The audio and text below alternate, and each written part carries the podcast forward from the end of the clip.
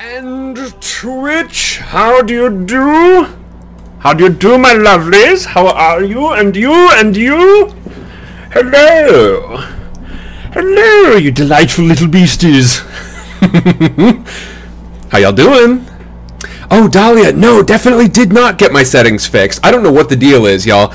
Um, I'm going to say I am still a huge Discord fan. However, right now, uh, having some weird, weird trouble connecting. My settings are all correct. Input output settings. I have restarted my PC. I have downloaded and reinstalled. I've uh, uninstalled and reinstalled Discord altogether. Um, it's. I mean, the strangest thing is that when I hit like the test buttons inside Discord, they are picking up that my mic. I mean, I, I get throughput from my mic. I can hear my mic going through Discord, but it won't let me connect to any of the channels. Um, that's not true. It'll let me connect to a channel, but the channel will not pick up that I've got my mic happening. Um, I've got my I've got like input into my mic. It's very very strange, very strange indeed. Like the the strangest. It would make a lot of sense. To, it would make more sense to me if I tried to connect and like you know my uh, Discord just didn't realize I had a mic in, but like it knows I've got the mic connected. It knows I'm speaking into my mic. I can hear myself through Discord speaking into my mic. It's only the channels. Oh, if I've got it, Sander. I want to tell you something right now. If I have it set to push to uh, push to talk, I'm gonna freak out. What is it? It's keybinds, right? Um, where's that? Where's that setting gonna be at? Uh, is it was it like controls or something? Not connections. Oh, I'm gonna be I'm gonna be livid. Let me see. Nope, I've got it under voice activity. Voice activity. Yep. So still, still weird, still unknown, still the great craziness. Um, yeah, I, I should have. I don't know what it is because I didn't really change anything, frankly. Uh, I have no idea. I have no idea. But uh, right now, we're not going to mess with that because fortunately, fortunately, we have got tech genius, a tech expert on our hands, Sander. Sander, uh, Sander helped me with a workaround, which is going to be functional for right now. I'm just using the browser version of Discord instead of the app version. Uh, I've got the app version open so I can keep an eye on the Discord. I am going to be rolling deep in the Percy Jackson discussion channel. Um, I can see Jade. Jade says, "OMG, can't believe I forgot it was Thursday. It is indeed Thursday, and welcome back, Jade. It's good to have you here." Yeah, Adventurers Pack. Hello, welcome back. Uh, Scott, I presume. Scott, I presume. I was also hoping it was going to be that. That would have been a nice, easy fix. I, as I said, I would have been absolutely furious, but you know, it would have been nice if it were that simple. but yeah, I think I've done my due gil- diligence. My due diligence. Y'all, this does not bode well. if anyone was here on Tuesday for Vintage Sidecar, our very last um, uh, shortcuts, our very last short stories stream for Vintage Sidecar before we get kicked off with Murder on the Orient Express next week on Tuesday, uh, you'll know it's been a bit of a mumbly week. It's a bit of a mumble mouth week for, for the old Samster, so we shall see. old Sammy boy. We'll find out, won't we? Adventures Pack, good to see you. As it is great to see everyone here. Uh, Mystic Queen, hello. I haven't seen you in recently. I think that's a I think that's a new one. Not a new one, but one I haven't seen in a while. Uh, Swan Song, of course. Uh, Gems, Stationary Fork, Sander, Muffin Man. Let's see who else we got. Midwest Millennial, hello. Welcome back to On Time this week. It's good to have you here. Uh, Orly Rose. It's great to hear you too. I hope you're feeling better. I saw that I, I saw you mentioned in Discord you weren't feeling great. Rose, you have got to check out what we got accomplished on Wednesday. We've done, we did a, a ton of cool stuff. Uh, we've developed out sort of like what's going on with that little mountain range that pushes into the towers and everything. Go check it out. You've got, we've got a, as a matter of fact, we've got a decision that you need to make as well. Um, you specifically, because it was your idea. So head on, head on over there, watch that, and let me know over in Discord when you have done so. Um, the one on Brewery Lane, indeed, yes, of course, Vane. Uh, let's see. Um, sidecars or uh, Swan Song says, "Thank goodness it's Thursday the 12th and not tomorrow." the 13th. Oh, God. Indeed. Everybody, I have a, I have a question for you. Uh, y'all know what's going on at the end of September? I believe I've mentioned it. I might have mentioned it a few times. Uh, y'all, we are talking book fair. I hope y'all are excited. Now, before we get into this, all right? I need to tell you all, this is not a final arrangement, okay? What we're about to look at here is simply, I just filled up all the slots so that I could see sort of how many we had to work with. We're going to rearrange these, okay? So, so know this. This is not, this is not uh, the day that all of these things are landing on, all right? These are going to be on different days. Some of them might accidentally be on the same day, but that's not what we're talking about here, okay? So, that being said, I want to take a look at this here. This is the schedule, the tentative schedule for Book Fair. I'm going to move myself halfway off the screen so we can take a look at this. So, Book Fair over here, uh, this is going to be a week full of streaming. I want you to check this out. And remember, this is not the final organization. This is just, I threw everything into a slot so I knew exactly how many I had to work with. I'm looking at, I'm going to go through a rapid fire list. Are y'all ready for this? Okay? Get ready for this and, and listen close and then head over to Discord later tonight because we're going to be discussing these things. We're going to be talking about when certain things make sense to do. All right? 14 streams, two per day. Craft Bash. Uh, that is going to be like uh, probably like terrain crafting, maybe some some cosplay stuff. I will probably let y'all decide what that's going to be. Spooky stories. That is going to be a reading stream. The first chapters of the Lord of the Rings trilogy. Uh, this is not me necessarily like starting the stream ongoing, but I definitely want to do the first ones because it sounds like a lot of fun. Sound bites, where I just go ahead and uh, I'm going to allow y'all to just send me stuff. You can just send whatever. I'm probably going to put a word count cap on there so we don't get too much, but I know one of y'all, I think it was, oh, who was it? Was it Courier 6 who wanted to hear me read the uh, waste, like nuclear waste disposal message? Um, whether it's that, whether it's, uh, who was it? Nixon's uh, Nixon's like address to alien life forms or something. If y'all want to hear me read something, anyone, anything from a, a, a, famous speech in history to a Tumblr meme you've always wanted to hear out loud, in whatever voice, y'all get to give me vocal direction. That's sound bites. I want to do a cooking stream. Side karaoke. Y'all know what side karaoke is. If you don't, you haven't been around here long enough. Uh, a, a session of uh, tabletop RPG something or other. I am still considering. I've got a strong leaning, but I'm still considering. That one's probably going to be a big one. Um, I think some dark room games, some games with the uh, the dark room server. Probably. I mean, I imagine Among Us is going to land on there someplace, right? Um, somewhat like that, I would certainly say that Jackbox games are going to end up on the list there. Um, a clue table read, which is something we've been talking about for quite a while. Uh, I want to do a table read, and like every scene, we're just going to switch off whoever wants to voice whichever character. I'll probably do like. I might do one character. I'll let y'all decide. I may do one character, or I may just be like the narration. But we're gonna go through the we're gonna go through the the script for Clue, and uh, we're gonna do we're gonna let y'all do all the voices for it. So you're gonna get to be a character in like a scene or something. So uh, that's gonna be handled via Discord, assuming that all works properly. Jackbox games. Uh, choose your own adventure. Uh, I really have wanted to do this for a little while, and I think Book Fair is going to be the perfect time for it. Clue does sound amazing. I think it's going to be a ton of fun. Um, I imagine Phasmophobia is going to land on that list somewhere. Get uh, get the old boot and scoot back together again. Um, and then uh, I think some Minecraft and some Animorphs are also uh, due. Uh, these were almost all suggestions from y'all, and I really appreciate it. If you want to help me decide when these are actually going to be, because one final address, this is not going to be the final arrangement of things. This is just, I randomly distributed these things, all right? Get that through your skulls. Get that through your thick skulls. Go over to the Book Fair channel, and uh, I'm going to be having votes slash suggestions for which streams end up being where throughout the week of Book Fair. Book Fair, final week of September. Be there, or uh, be busy. Those are your only two options. If you're not busy, you do have to actually be there. It is a mandatory attendance. Um, otherwise, you will be given one. You'll be given a full disadulation. All right, folks. I think that's quite enough of that, don't you? Y'all, I hope you're doing well this week, Uh, I think it's time we talked about book things, huh? Oops, I see the, the link already popped up. If you want to find the link over to the Discord, you can find that and many other things, including the link to the rapidly growing uh, Spotify.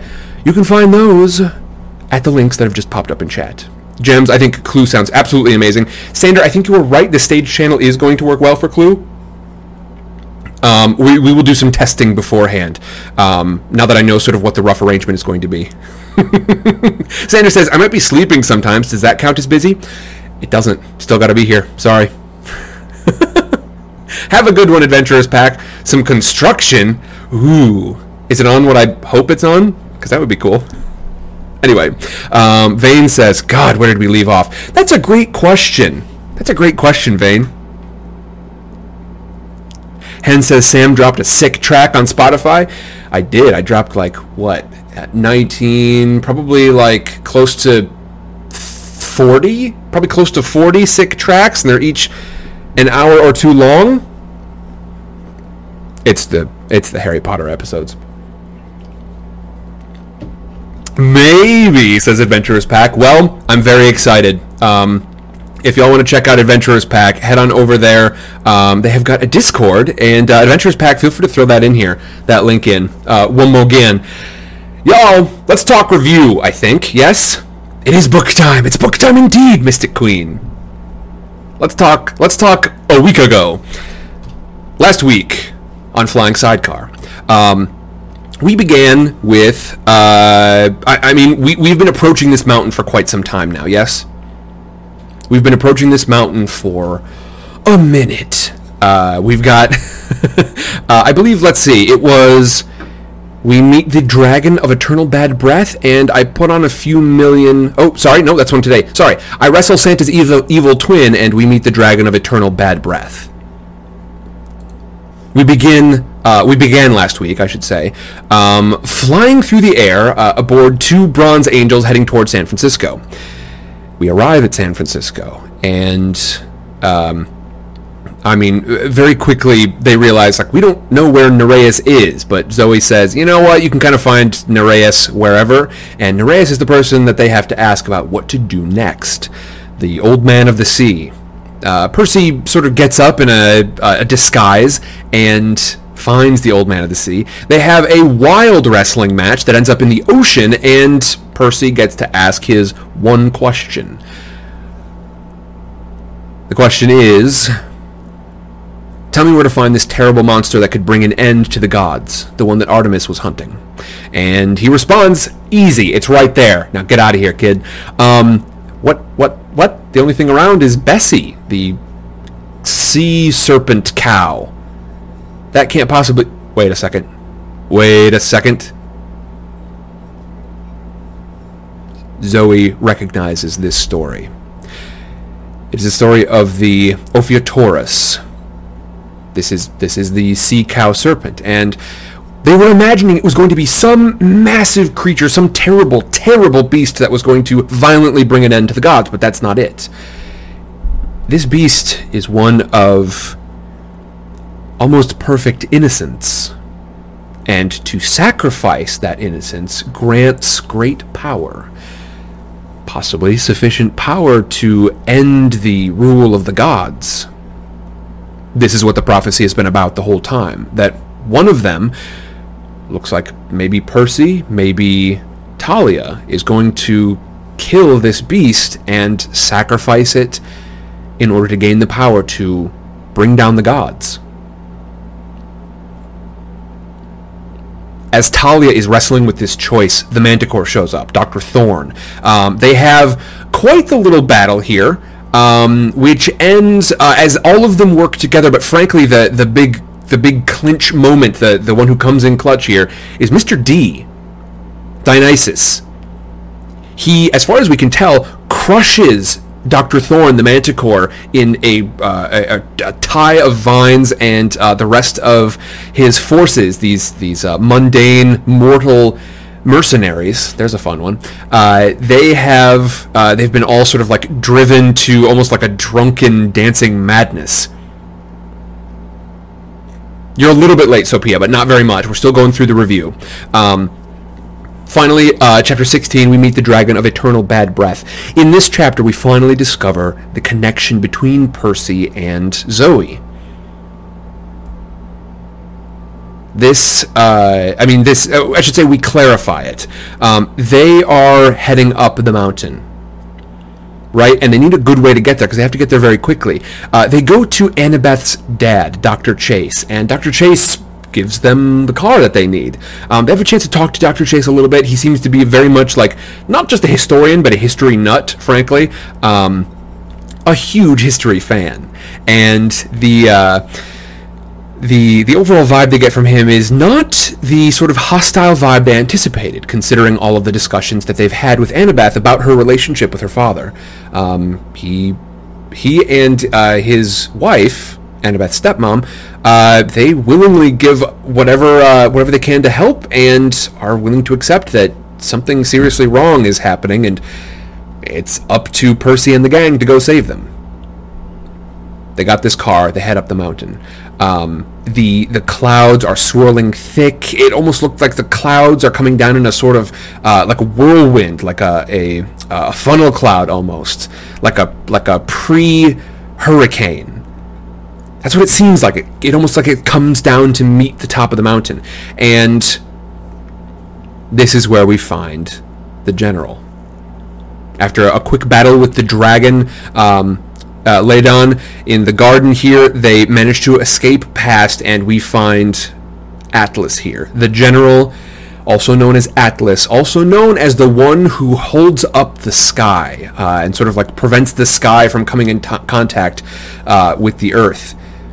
This is going to be the site of Mount Othrys. As a matter of fact, it, it this is sort of Mount Othrys. It moves much like Olympus moves, and Mount Othrys was the stronghold of the Titans. You remember there are the gods and the Titans, and they were doing battle. The Titans lost, but this was their this was sort of the the, the capital of the Titan rule, and this is where they intend to bring it back. Finally, we find out the big, big, big twist for this one. Atlas is not just some random. There's a connection here between Atlas and one of the members of the party. It's Zoe.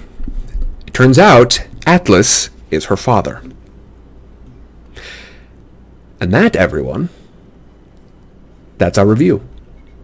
I hope you all enjoy these chapters um, of Percy Jackson and the Olympians, The Titan's Curse. Chapter 17 I put on a few million pounds.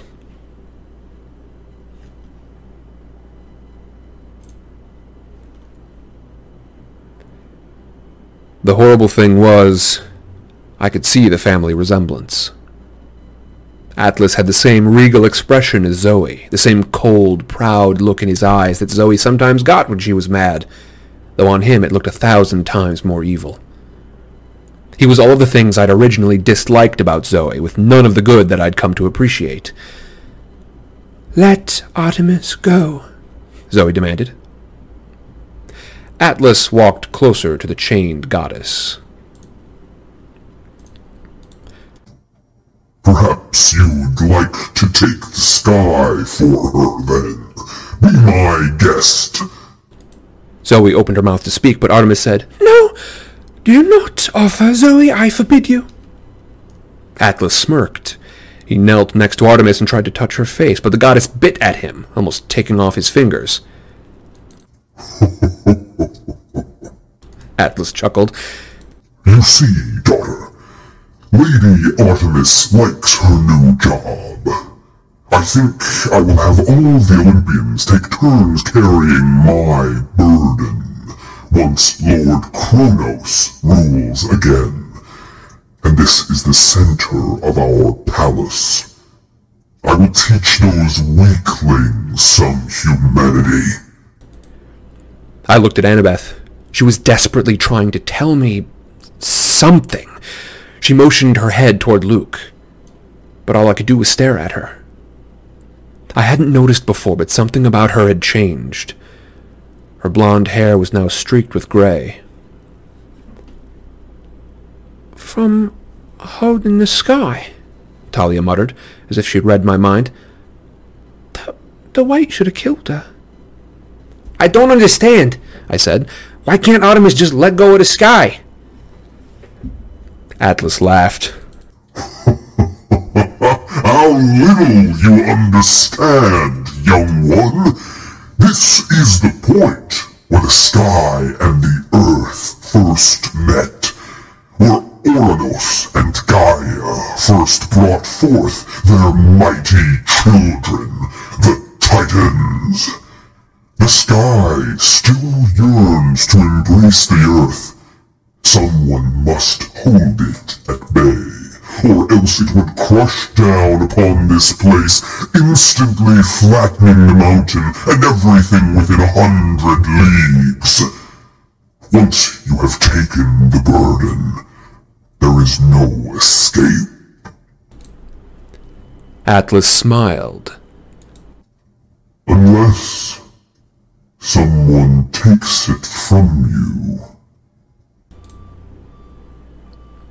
He approached us, studying Talia and me. So, these are the best heroes of the age, eh? Not much of a challenge. Eh, fight us, I said, and we'll see. Have the gods taught you nothing? An immortal does not fight a mere mortal directly. It's beneath our dignity. I will have Luke crush you instead. So you're another coward, I said.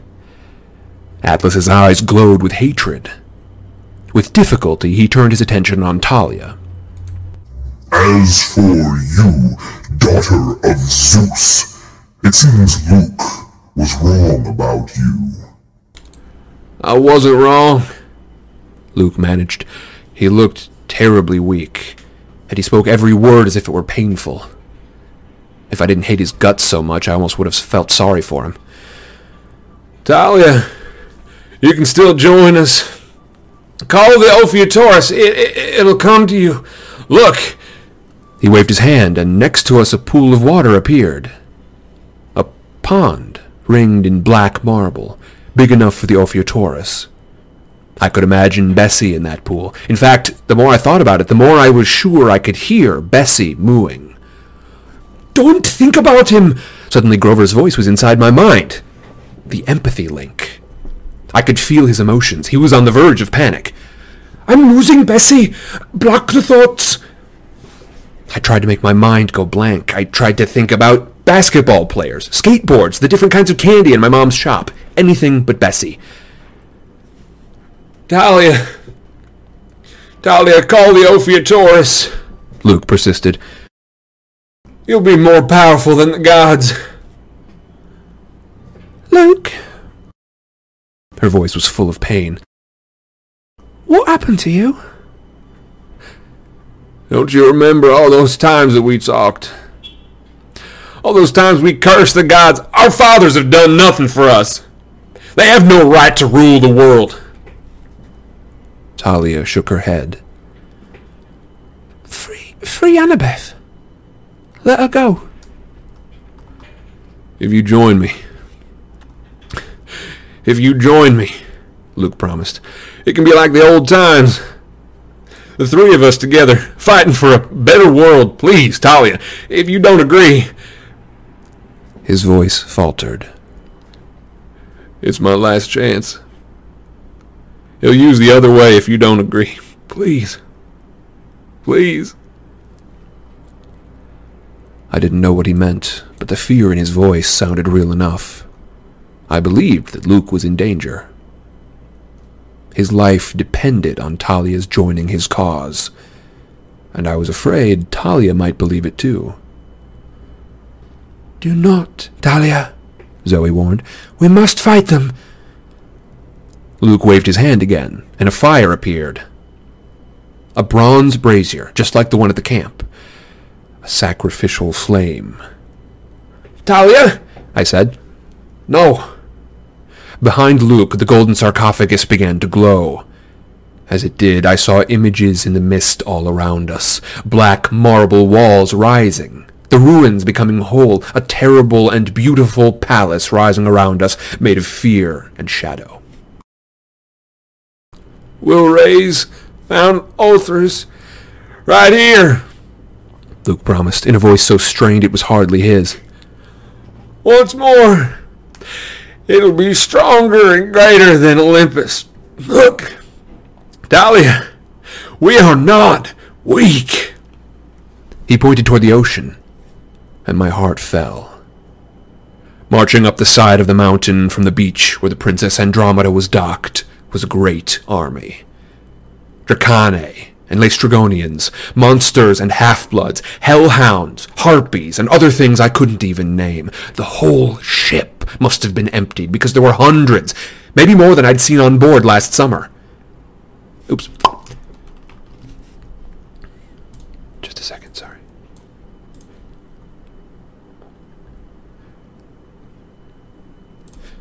The whole ship must have been emptied because there were hundreds, many more than I'd seen on board last summer, and they were marching toward us. In a few minutes, they would be here. This is only a taste of what's to come, Luke said. Soon, we'll be ready to storm Camp Half-Blood, and after that, Olympus itself. All we need is your help. For a terrible moment, Thalia hesitated. She gazed at Luke, her eyes full of pain, as if the only thing she wanted in the world was to believe him. Then she leveled her spear. You're not Luke. I don't know you anymore. Yes, you do. You do, Talia, he pleaded. Please, don't make me. Don't make him destroy you. There was no time. If that army got to the top of the hill, we would be overwhelmed. I met Annabeth's eyes again. She nodded. I looked at Talia and Zoe and I decided it wouldn't be the worst thing in the world to die fighting with friends like this. Now! I said, and together we charged. Talia went straight for Luke. The power of her shield was so great that his dragon women bodyguards fell in a panic, dropping the golden coffin and leaving him alone. But despite his sickly appearance, Luke was still quick with his sword. He snarled like a wild animal and counterattacked. When his sword, Backbiter, met Talia's shield, a ball of lightning erupted between them, frying the air with yellow tendrils of power. As for me, I did the stupidest thing in my life, which is saying a lot. I attacked the Titan Lord Atlas.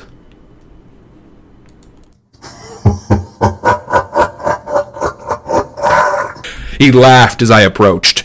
A huge javelin appeared in his hands. His silk suit melted into full Greek battle armor. Go on, then! Percy, Zoe said, beware! I knew what she was warning me about. Chiron had told me long ago, immortals are constrained by ancient rules. But a hero can go anywhere, challenge anyone as long as he has the nerve. Once I attacked, however, Atlas was free to attack back directly, with all his might. I swung my sword and Atlas knocked me aside with the shaft of his javelin. I flew through the air and slammed into a black wall. It wasn't mist anymore. The palace was rising, brick by brick. It was becoming real. Atlas screamed gleefully, swatting aside one of Zoe's arrows. Did you think simply because you could challenge that petty war god, you could stand up to me? The mention of Ares sent a jolt through me. I shook off my daze and charged again. If I could get to that pool of water, I could double my strength. The javelin's point slashed through me like a scythe. The javelin's point slashed toward me like a scythe. I raised Riptide, planning to cut off his weapon at the shaft, but my arm felt like lead. My sword suddenly weighed a ton. And I remembered Ares' warning, spoken on the beach in Los Angeles so long ago. When you need it the most, your sword will fail you. Not now, I pleaded, but it was no good. I tried to dodge, but the javelin caught me in the chest and sent me flying like a rag doll. I slammed into the ground, my head spinning. I looked up and found that I was at the feet of Artemis, still straining under the weight of the sky. Run, boy, She told me. you must run. Atlas was taking his time, coming toward me. My sword was gone. It had skittered away over the edge of the cliff. It might reappear in my pocket, maybe in a few seconds, but it didn't matter. I'd be dead by then. Luke and Thalia were fighting like demons, lightning crackling around them. Annabeth was on the ground, desperately struggling to free her hands. Die, little hero. Atlas said. He raised his javelin to impale me. No! Zoe yelled, and a volley of silver arrows sprouted from the armpit chink in Atlas's armor. Ah! He bellowed and turned toward his daughter. I reached down and felt Riptide back in my pocket. I couldn't fight Atlas, even with a sword. And then a chill went down my back. I remembered the words of the prophecy. The Titan's curse must one withstand. I couldn't hope to beat Atlas, but there was someone else who might stand a chance. The sky, I told the goddess. Give it to me. No, boy, Artemis said. Her forehead was beaded with metallic sweat like quicksilver. you don't know what you're asking. It will crush you. Annabeth took it. She barely survived. She had the spirit of a true huntress. You will not last so long. I'll die anyway, I said. Give me the weight of the sky. Come on. I didn't wait for her answer. I took out Riptide and slashed through her chains. Then I stepped next to her and braced myself on one knee. Holding up my hands, I touched the cold, heavy clouds. For a moment, Artemis and I bore the weight together. It was the heaviest thing I had ever felt, as if I were being crushed under a thousand trucks. I wanted to black out from the pain, but I breathed deeply. I can do this. Then Artemis slipped out from under the burden, and I held it alone. Afterward, I tried many times to explain what it felt like. I couldn't. Every muscle in my body turned to fire. My bones felt like they were melting. I wanted to scream, but I didn't have the strength to open my mouth. I began to sink lower and lower to the ground, the sky's weight crushing me. Fight back, Grover's voice said inside my head. Don't give up. I concentrated on breathing. If I could just keep the sky aloft a few more seconds. I thought about Bianca, who had given her life so that we could get here. If she could do that, I could hold up the sky. My vision turned fuzzy. Everything was tinged with red. I got glimpses of the battle, but I wasn't sure if I was seeing clearly. There was Atlas, in full battle armor, jabbing with his javelin, laughing insanely as he fought, and Artemis, a blur of silver. She had two wicked hunting knives, each as long as her arm, and she slashed wildly at the Titan, dodging and leaping with unbelievable grace. She seemed to change form as she maneuvered. She was a tiger, a gazelle, a bear, a falcon. Or perhaps that was just my fevered brain. Zoe shot arrows at her father, aiming for the chinks in his armor. He roared in pain each time one found their mark, but they affected him like bee stings. He just got madder and kept fighting. Thalia and Luke went spear on sword, lightning still flashing around them. Thalia pressed Luke back with an aura of her shield. Even he was not immune to it. He retreated, wincing and growling in frustration. Yield! Thalia yelled. You can never beat me, Luke. He bared his teeth. We'll see, my old friend. Sweat poured down my face. My hands were slippery. My shoulders could scream with agony. I felt like the vertebrae in my spine were being welded together with a blowtorch. Atlas advanced, pressing Artemis. She was fast, but his strength was unstoppable. His javelin slammed into the earth where Artemis had been a split second before, and a fissure opened in the rocks. He leapt over it and kept pursuing her. She was leading him back toward me. Get ready. She spoke in my mind. I was losing the ability to think through the pain. My response was something like!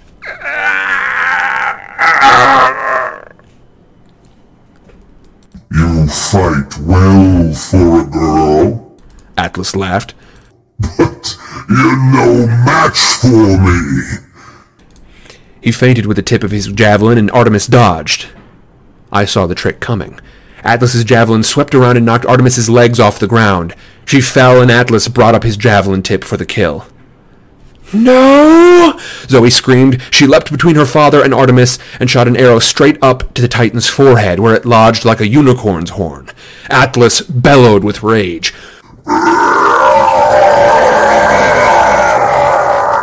He swept aside his daughter with the back of his hand, sending her flying into the back sending her flying into the black rocks. I wanted to shout her name, run to her aid, but I couldn't speak or move. I couldn't even see where Zoe had landed. Then Atlas turned on Artemis with a look of triumph on his face. Artemis seemed to be wounded. She didn't get up. The first blood of the new war. Atlas gloated, and he stabbed downward. As fast as thought, Artemis grabbed the javelin shaft. It hit the earth right next to her, and she pulled backward, using the javelin like a lever, kicking the Titan Lord and sending him flying over her. I saw it coming down on top of me, and I realized what would happening. I saw him coming down on top of me, and I realized what would happen. I loosened my grip on the sky, and as Atlas slammed into me, I didn't even try to hold on. I let myself be pushed out of the way and rolled for all I was worth. The weight of the sky dropped onto Atlas's back, almost smashing him flat until he managed to get to his knees, struggling to get out from underneath the crushing weight of the sky. But it was too late.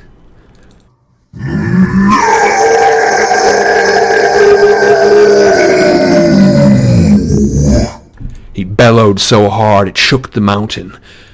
Not again! Atlas was trapped under his old burden. I tried to stand and fell back again, dazed from the pain. My body felt like it was burning up. Thalia backed Luke to the edge of the cliff, but I still fought on, next to the golden coffin. Thalia had tears in her eyes. Luke had a bloody slash across his chest, and his pale face glistened with sweat. He lunged at Thalia, and he slammed into her. He lunged at Thalia, and she slammed him with her shield. Luke's sword spun out of his hands and clattered to the rocks. Thalia put her spear point to his throat. For a moment, there was silence.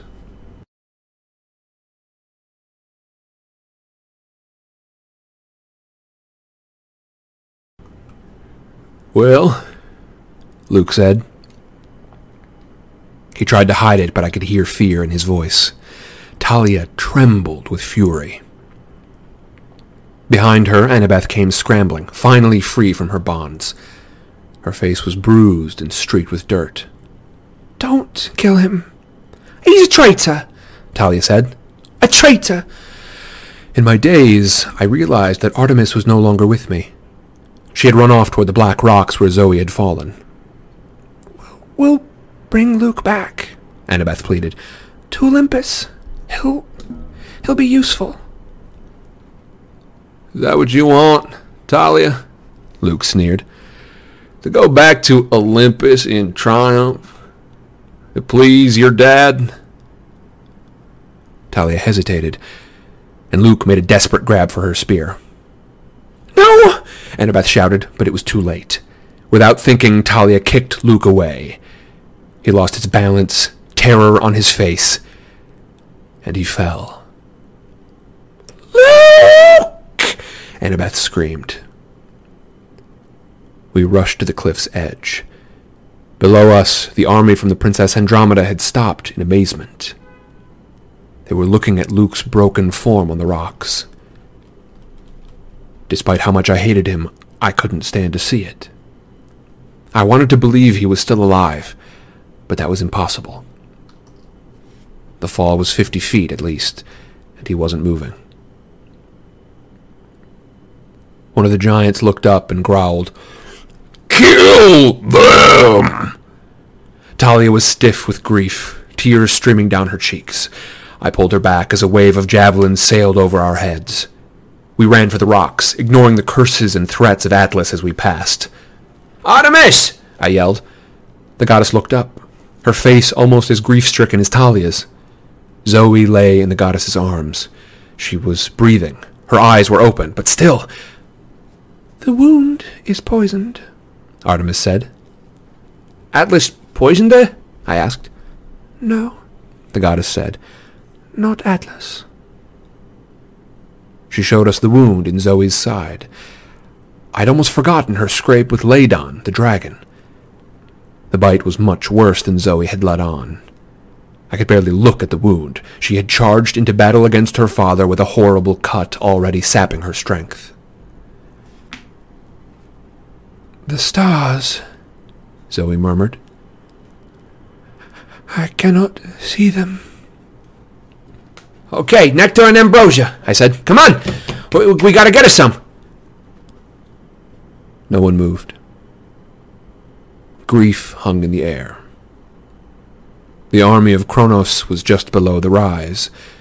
Even Artemis was too shocked to stir. We might have met our doom right there. But then I heard a strange buzzing noise.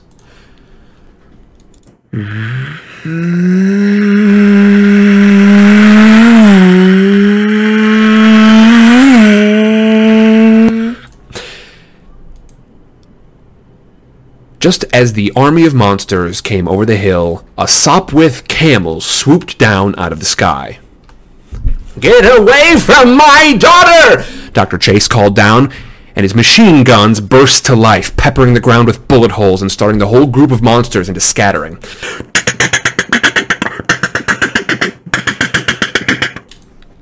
Dad? yelled Annabeth in relief.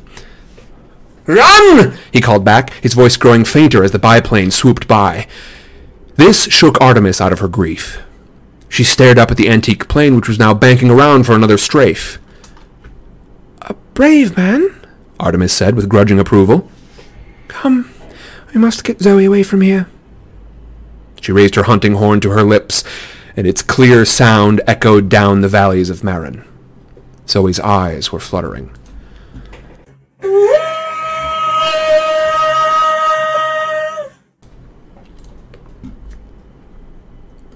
Hang in there, I told her. It's going to be all right. The Sopwith camel swooped down again. A few giants threw javelins, and one flew straight between the wings of the plane. But the machine guns blazed. I realized with amazement that somehow Dr. Chase must have gotten hold of celestial bronze to fashion his bullets. The first row of snake women wailed as the machine gun's volley blew them into sulphurous yellow powder. That's my dad? Annabeth said in amazement. We didn't have time to admire his flying. The giants and snake women were already recovering from their surprise. Dr. Chase would be in trouble soon. Just then the moonlight brightened, and a silver chariot appeared from the sky, drawn by the most beautiful deer I had ever seen. It landed right next to us. Get in. Artemis said. Annabeth helped me get Thalia on board. Then I helped Artemis with Zoe. We wrapped up Zoe in a blanket as Artemis pulled the reins and the chariot sped away from the mountain, straight into the air. Like Santa Claus's sleigh, I murmured, still dazed with pain. Artemis took the time to look back at me. Indeed, young half-blood. Where do you think that legend came from? Seeing us safely away, Dr. Chase turned his biplane and followed us like an honor guard. It must have been one of the strangest sights ever, even for the Bay Area. A silver flying chariot, pulled by deer, escorted by a Sopwith camel. Behind us, the army of Kronos roared in anger as they gathered on the summit of Mount Talampes. Behind us, the army of Kronos roared in anger as they gathered on the summit of Mount Tamalpais. But the loudest sound was the voice of Atlas, bellowing curses against the gods as he struggled under the weight of the sky.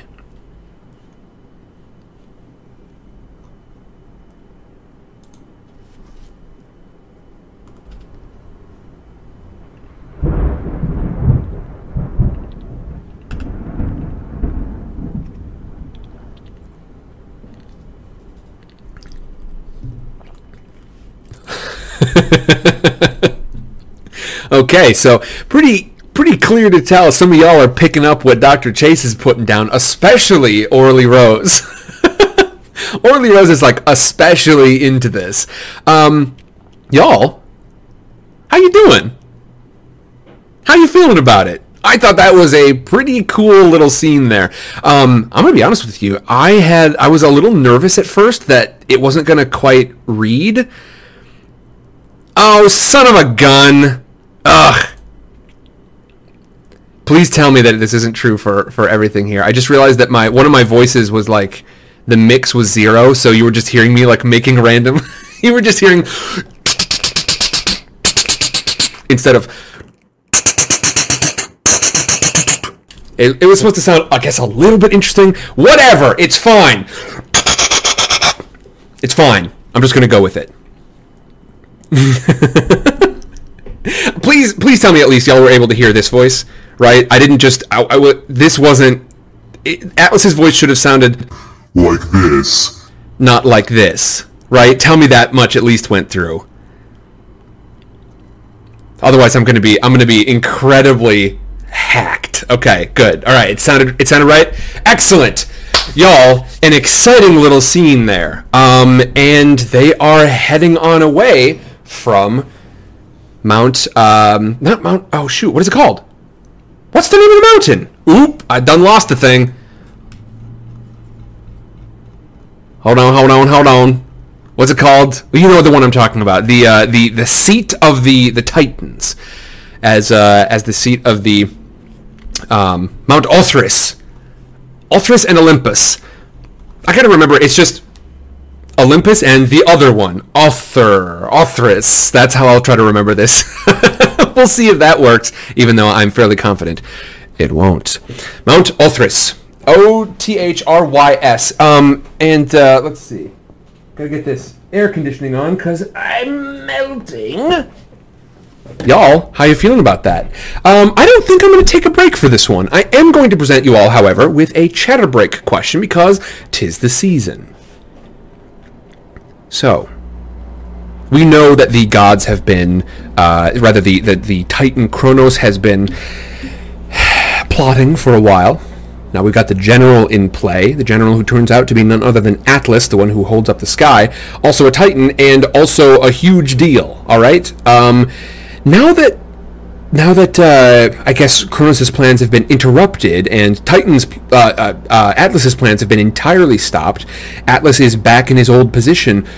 What comes next? Where are they going to try to hit next? What is their next target? How are they going to proceed here? Because I feel pretty confident they're not just going to stop in their tracks, right? In spite of all of uh, the effort that they've gone through, in spite of all of their losses, the heroes have really only managed to delay things.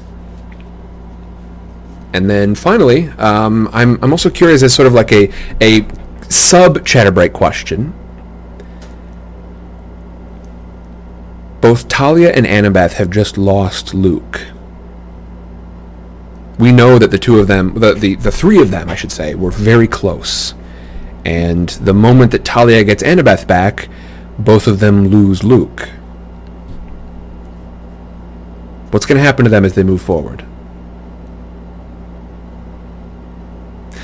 Rose says, well, we haven't done a maze or a puzzle quest yet. True. Well, we also need like a social encounter. If we want to make this a true RPG campaign, I think uh, to properly balance it, we need a dungeon, uh, some sort of some sort of dungeon. Uh, we need uh, some some puzzle solving, and we need a good social encounter or two. You know, maybe a gala of some sort, a uh, a big ball that you have to infiltrate and convince someone to hand over the deed to some castle out in the. I don't know. I think you're right, though. Uh, it's been pretty hack and slash out there, but there's a lot in mythology with puzzles. Indeed, Orly Rose. Indeed, we've we've dealt with monsters, we've dealt with titans, we've dealt with gods, um, and uh, I think we can, of course, presume that we're going to be visiting many more locations from the mythical world. Jade says, was still good. Uh, yeah, Atlas was working, but uh, is he really gone? And that's the thing. Explicitly, he's not. You know what I mean? Atlas is Atlas is not out of the fight. He's just back where he was. Let's see, uh, a few months ago. essentially, right? They they've not they've not defeated Atlas. Atlas isn't like uh, you know burst into sparks or something. Atlas is still like very much in the game. All that needs to happen is they need to find somebody else to sort of take that burden instead. Ouch. I, I just crushed my own toe underneath my own foot. Don't I don't want to talk about it. Sandra says, "I wonder how they freed him." Yeah, it's a good point. I think I think the initial one was, I mean, Luke was being crushed under some weight. So here's here's the progression as I see it. I think, I think knowing what would happen, uh, Kronos sort of devised the following plan. It starts with Atlas has it, Atlas is holding up the sky. I think Luke willingly accepted the sky knowing that um, Annabeth would take it from him. I think Annabeth, uh, I, I, think Luke knew that he wasn't going to have to hold it very long, and Annabeth might not have to hold it very long because uh, somewhere within Kronos' plan was that one of the gods, it turns out it was Artemis, was going to come and take it for Annabeth. So Annabeth was willing to, uh, uh, uh, Luke was willing, to take it from Kronos because he knew Annabeth would take it, but knew that Annabeth wouldn't have to take it very long. And so, in this sort of like chain of chain of command here, or chain of uh, chain of the plan, um, uh, Luke takes it from Atlas, Annabeth takes it from Luke, Artemis takes it from Annabeth, and then uh, of course we find that Percy takes it from Artemis in this sort of uh, like a, a, pretty clever moment, frankly. You know, he, he's a decent fighter as fighters go, but certainly Percy is not going to beat this Titan. But there's only there's like there's one other person who might have a chance, and you know Percy's going to die anyway if he if he can't manage to do this. So let's give Artemis a chance instead. So Percy takes it from Artemis, and then finally, uh, with a bit of trickery, back onto Artemis, uh, back onto Atlas's back it goes. But some heavy losses sustained within that. Now, folks, we've got a decent bit of ground to cover today, so I'm going to rush on through to our very next chapter. Sanders says, uh, not everyone can take that burden. Indeed. Yeah, a bit of a hot potato thing, Orly Rose. Yeah, indeed. Y'all, for anyone who's wondering, my name is Sam. This is Sidecar Stories. Uh, a quick recap on what happened in the last chapter. Big fight, um, they arrive at the top of Atlas's mountain, uh, Mount Othrys, which is much like Mount Olympus, a sort of moving idea of a location. And it is the seat of the Titans, much as Olympus is the seat of the gods. It is where they will sort of mount their attack from if they can succeed in uh, convincing one of our demigods, either Percy or seems like their real goal is Thalia. They can convince one of them to kill the Ophiuchus, not the Ophiuchus, uh, the uh, Ophiotaurus, um, and uh, sacrifice it to gain the power to defeat the gods. Luke believes that Thalia will come over to their side um, because you know, she kind of hates the gods and what they did to her as much as Luke hates them. But she decides not to. An epic fight ensues in which Percy takes the brunt of the sky away from Artemis, and uh, between all of them, they manage to uh, fight Artemis. They manage to fight Atlas back into position underneath the sky, and he retakes the burden. But some casualties have been sustained. Zoe is terribly wounded, and in the end, Luke goes back over a cliff and falls to the stones below. Once again, my name is Sam. This is Sidecar Stories, and if you want to find out more about who I am and what we do here, you can follow the link that is going to pop up in chat below. There you are. Please follow that, especially, most especially to the Discord because uh, that is where we do a lot of our discussion, almost all of our discussion, frankly. I suck when it comes to other social media like Instagram and Twitter and stuff. And when I say that, I just mean when you make stuff on the internet, you're supposed to be kind of like good at that stuff. And by that, I mean I'm supposed to be posting all the time, and I don't. I'm bad at it. I answer my DMs and I post when I have like an actual strong opinion on something, but that is not nearly as often as one I guess expects from someone in my position. So go to the Discord. We actually hang out in Discord. I, I mean, it's it's like it's fun there. I have fun in Discord, like I don't have fun on Twitter or Instagram. So it, y'all can y'all over on Twitter and Instagram, y'all can Get wrecked. Okay, y'all, let's go into our next chapter. Chapter 18. A friend says goodbye.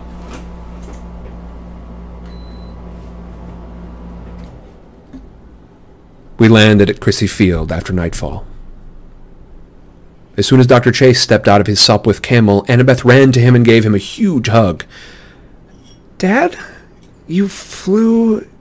You shot. Oh my god, that was the most amazing thing I've ever seen. Her father blushed. Well, and not bad for a middle-aged mortal, I suppose. But the celestial bronze bullets, how did you get those? Uh, well, you did leave quite a few half-blood weapons in your room in Virginia the last time that you left. Annabeth looked down, embarrassed. I noticed Dr. Chase was very careful not to say, ran away. I decided to try melting some down to make bullets, he continued. Just a little experiment. He said it like it was no big deal, but he had a gleam in his eyes. I could understand, all of a sudden, why Athena, goddess of crafts and wisdom, had taken a liking to him. He was an excellent mad scientist at heart. Dad? Annabeth faltered. Annabeth? Percy? Thalia interrupted. Her voice was urgent. She and Artemis were kneeling at Zoe's side, binding the huntress's wounds. Annabeth and I ran over to help, but there wasn't much we could do. We had no ambrosia or nectar. No regular medicine would help. It was dark, but I could see that Zoe didn't look good. She was shivering, and the faint glow that usually hung about her was fading. Can't you heal with magic? I asked Artemis. I mean, you're a goddess. Artemis looked troubled. Life is a fragile thing, Percy. If the fates will the string to be cut, there is little that I can do. But I can try. She tried to set her hand on Zoe's side, but Zoe gripped her wrist. She looked into the goddess's eyes, and some kind of understanding passed between them. Have I... Have I served thee well? Zoe whispered. With great honor, Artemis said softly. The finest of my attendants. Zoe's face relaxed. Rest. At last. I can try to heal the poison, my brave one. But in that moment I knew it wasn't just the poison that was killing her. It was her father's final blow. Zoe had known all along that the oracle's prophecy was about her. She would die by a parent's hand, and yet she had taken the quest anyway. She had chosen to save me, and Atlas's fury had broken her inside. She saw Thalia and took her hand. I am sorry that we argued, Zoe said. We could have been sisters. It's my fault, Thalia said, blinking hard. You were right about Luke, about heroes, about everything. Perhaps not, Zoe murmured. She smiled weakly at me. Do you still have the sword, Percy? I couldn't speak, but I brought out Riptide and put the pen in her hand. She grasped it contentedly. You spoke the truth, Percy Jackson. You are nothing like like Hercules. I am honored that you carry this sword. A shudder ran through her body. Zoe, I said. Stars, she whispered. I can see the stars again, my lady. A tear trickled down Artemis's cheek. Yes. Yes, my brave one. They are beautiful tonight. Stars. Zoe repeated, her eyes fixed upon the night sky, and she did not move again.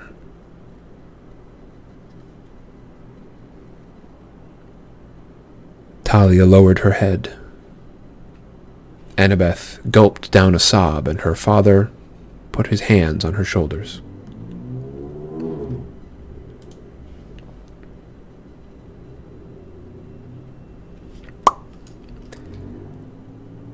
Thalia lowered her head. Annabeth gulped down a sob, and her father put his hands on her shoulders.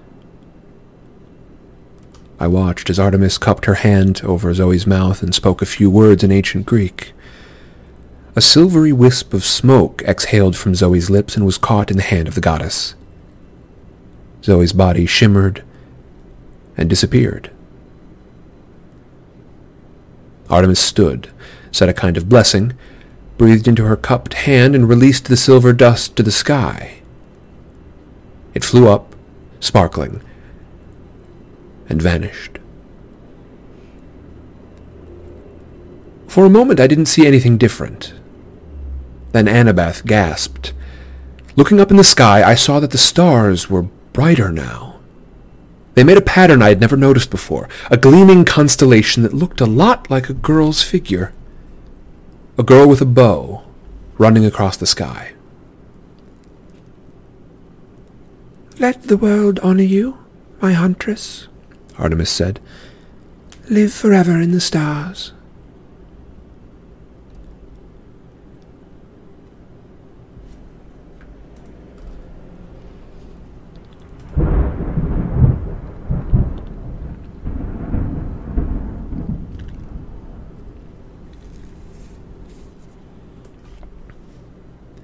It wasn't easy saying our goodbyes.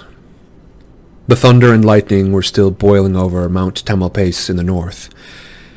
Artemis was so upset she flickered with silver light. This made me nervous because if she suddenly lost control and appeared in her fully divine form, we would disintegrate by looking at her. We must go to Olympus immediately, Artemis said. I will not be able to take you, but I will send help. The goddess set her right hand on Annabeth's shoulder. You are brave beyond measure, my girl. You will do what is right. Then she looked quizzically at Thalia, as if she weren't sure what to make of this younger daughter of Zeus. Thalia seemed reluctant to look up, but something made her, and she held the goddess's eyes. I wasn't sure what passed between them, but Artemis's gaze softened with sympathy. Then she turned to me. You did well, she said. For a man? I wanted to protest, but then I realized it was the first time she hadn't called me a boy. She mounted her chariot, which began to glow. We averted our eyes. There was a flash of silver, and the goddess was gone. Well, Dr. Chase sighed, she was impressive, though I must say I prefer Athena. Annabeth turned toward him.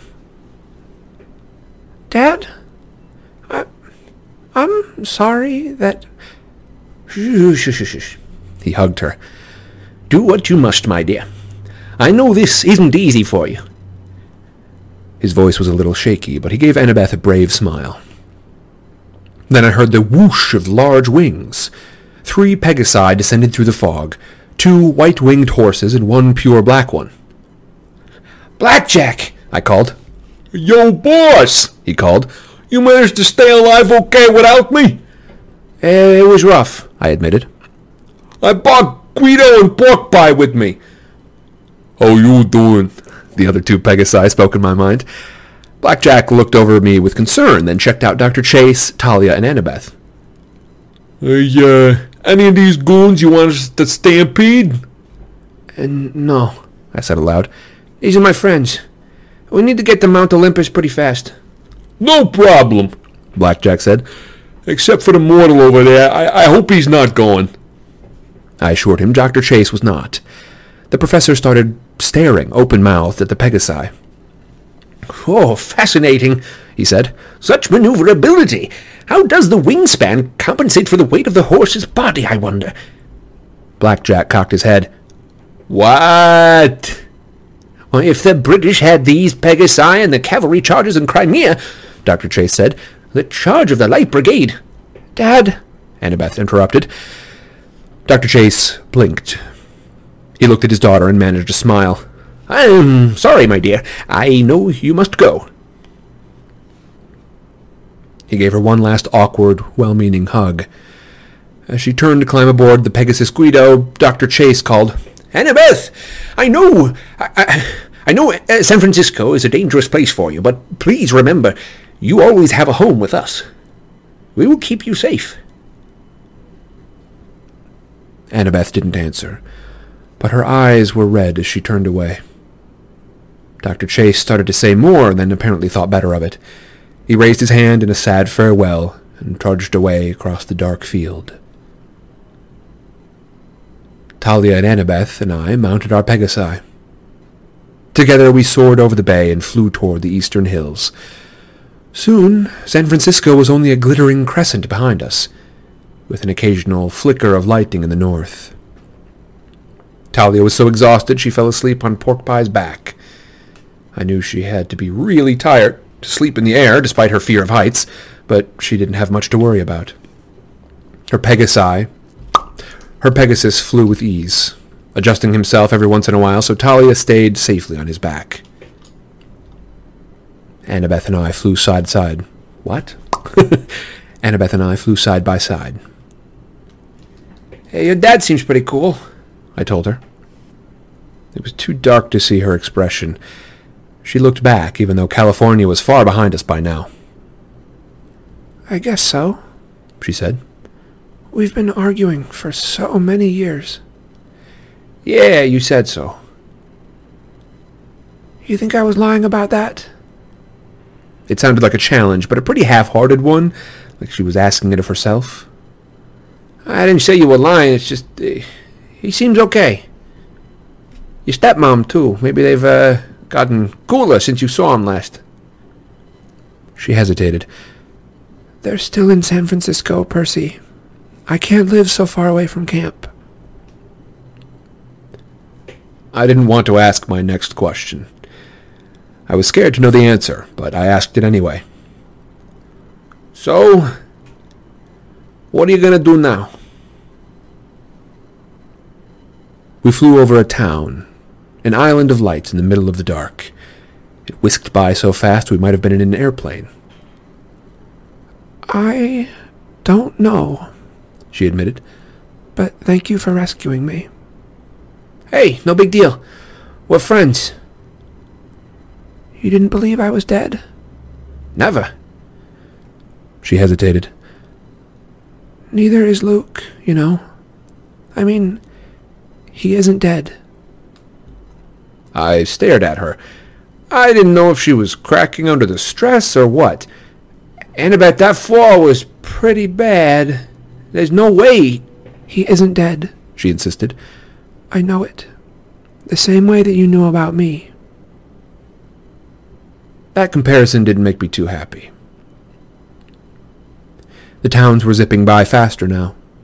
Islands of light thicker together, until the whole landscape below was a glittering carpet. Dawn was close. The eastern sky turned gray, and up ahead a huge white and yellow glow spread out before us. The lights of New York. How's that for speedy, boss? Blackjack bragged. We get extra hay for breakfast or what? Yep, you're the man, Blackjack, I told him. Uh, horse, I mean. You don't believe me about Luke, Annabeth said. But we'll see him again. He's in trouble, Percy. He's under Kronos' spell. He's under Kronos' spell. I didn't feel like arguing, though it made me mad. How could she still have any feelings for that creep? How could she possibly make excuses for him? He deserved that fall. He deserved... Okay, I'll say it. He deserved to die. Unlike Bianca, unlike Zoe, Luke couldn't be alive. That wouldn't be fair. There it is. Thalia's voice. She'd woken up. She was pointing toward Manhattan, which was quickly zooming into view. It started. Uh, what started? I asked. Then I looked down to where she was pointing. Then I looked to where she was pointing. High above the Empire State Building, Olympus was its own island of light. A floating mountain ablaze with torches and braziers, white marble palaces gleaming in the early morning air. I said that I did the thing again, didn't I? It always goofs me. High above the Empire State Building, Olympus was its own island of light. A floating mountain ablaze with torches and braziers, white marble palaces gleaming in the early morning air. The winter solstice. Thalia said. Council of the gods.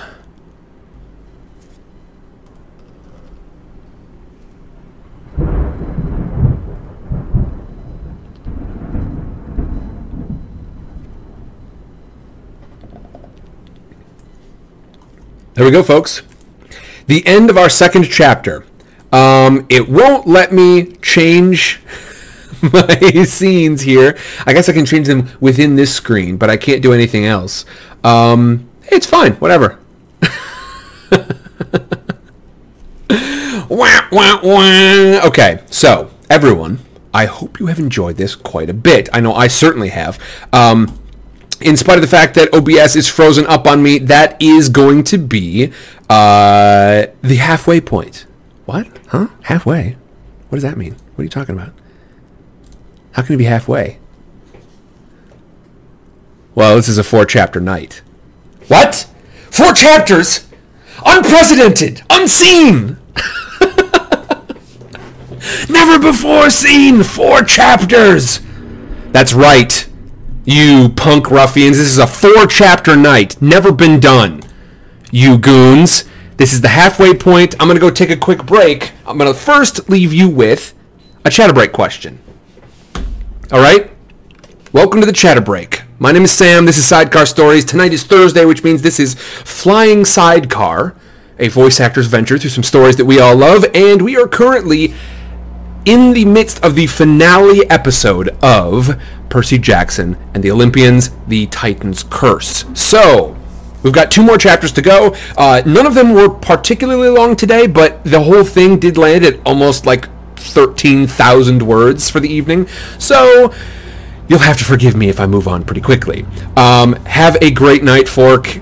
Have a good one. Uh, thank you for coming in. Uh, Good to see you, as always. Um, I hope things are going well for you. Y'all go and go and check out Stationary Fork. Uh, I don't believe uh, Fork is going to be streaming tonight because it sounds like bedtime is on the way. But uh, Stationary Fork streams, and you can find. Wait, hold on. You can find her and the Killer Cutlery Killer Cutlery stream uh, at that link right there. Monday, Tuesday, Wednesday.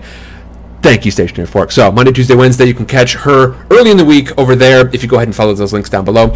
Y'all, chatter break question before I go onto my break. It's going to be a five minute break. I'm going to set a timer here on Twitch so you can see how long I'll be gone, and I stick by that pretty, pretty well. Let's see. Chatter break question. I mean, we've talked a little bit about what the Titans might be planning next, especially Kronos. Um, but uh, I think let's let's hit that second let's hit that second sort of sub question a little harder here because it seems like we've got a bit more information. We know sort of how these work. I think Sander has commented here um, uh, that it's been said, so it's almost 100% confirmed he is alive. One of the tropes of this genre. Yep. Uh, I think this this idea that like if there's something impossible but someone sort of mentions it, typically we can anticipate it's going to be a bit of foreshadowing, right? She insists Luke is still alive. Annabeth insists that Luke is still alive. Um, we know there's a deep, deep connection between Annabeth, Luke, and Thalia. All three of them traveled together for a long time, uh, sort of suffering by being not at camp because the camp wasn't what it now is. Um, they just had to sort of try to live in the world in spite of the fact that as uh, as a child of one of the big three, Thalia was like constantly hunted by monsters. Um, so they traveled together and they spent time together. They relied on one another. They helped one another to survive. And now, Annabeth is sure, despite everything, despite what we just saw, that Luke is still alive. I guess my question then for the chatter break is why and how? Why and how? So, there we go. I will see you all in five minutes. Adios, gang.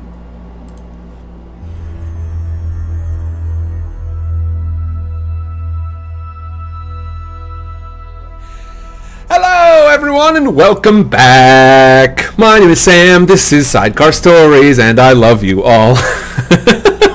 Hello, wonderful people. Y'all, I'm so excited to be streaming tonight. I don't know why. I just like, mm, just feels good. Um, everybody, I hope you're all doing quite, quite well this evening. Uh, we are currently wrapping up. This is the, the finale episode of Percy Jackson and the Olympians, The Titan's Curse. Which means that next week, as we continue with Flying Sidecar, we've got some catching up to do.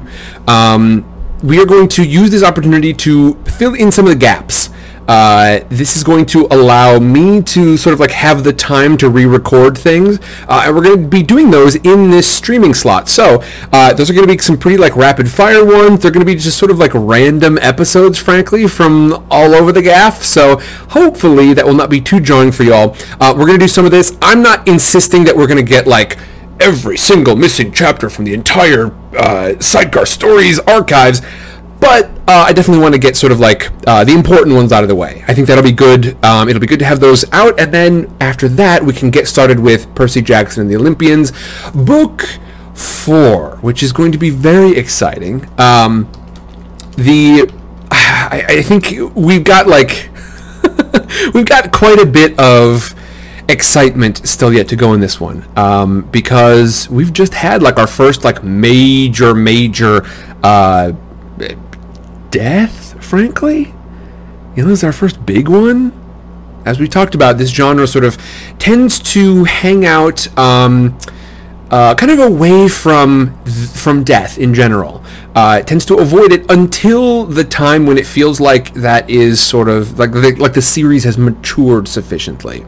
Um, and by death, I don't mean like death at all, because we've had you know we've we've had some some ones that maybe we're not quite as close to, but this is the first major one that we really experience um, as as grief.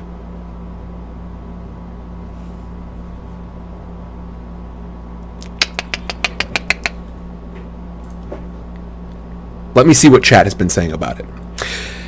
Jim says, I feel so sorry for Percy. He feels for Annabeth and is starting to admit it, and Annabeth just told him they are friends. I, I think, frankly, I don't think we've seen too much in that direction. I think, you know, Percy probably, like, he recognizes that, uh, you know, he he- that she has some excellent qualities, but we haven't seen. We spend a lot of time in Percy's head directly. This isn't like Harry Potter or something where like, you know, we, we occasionally get glimpses in. We got we spend a lot of time inside Percy Jackson's head, and you know he's made mention that like he he certainly recognizes her her excellent qualities, but he doesn't like talk about pining away after her. I think if anything, you're right that is like he's starting to. He's starting to.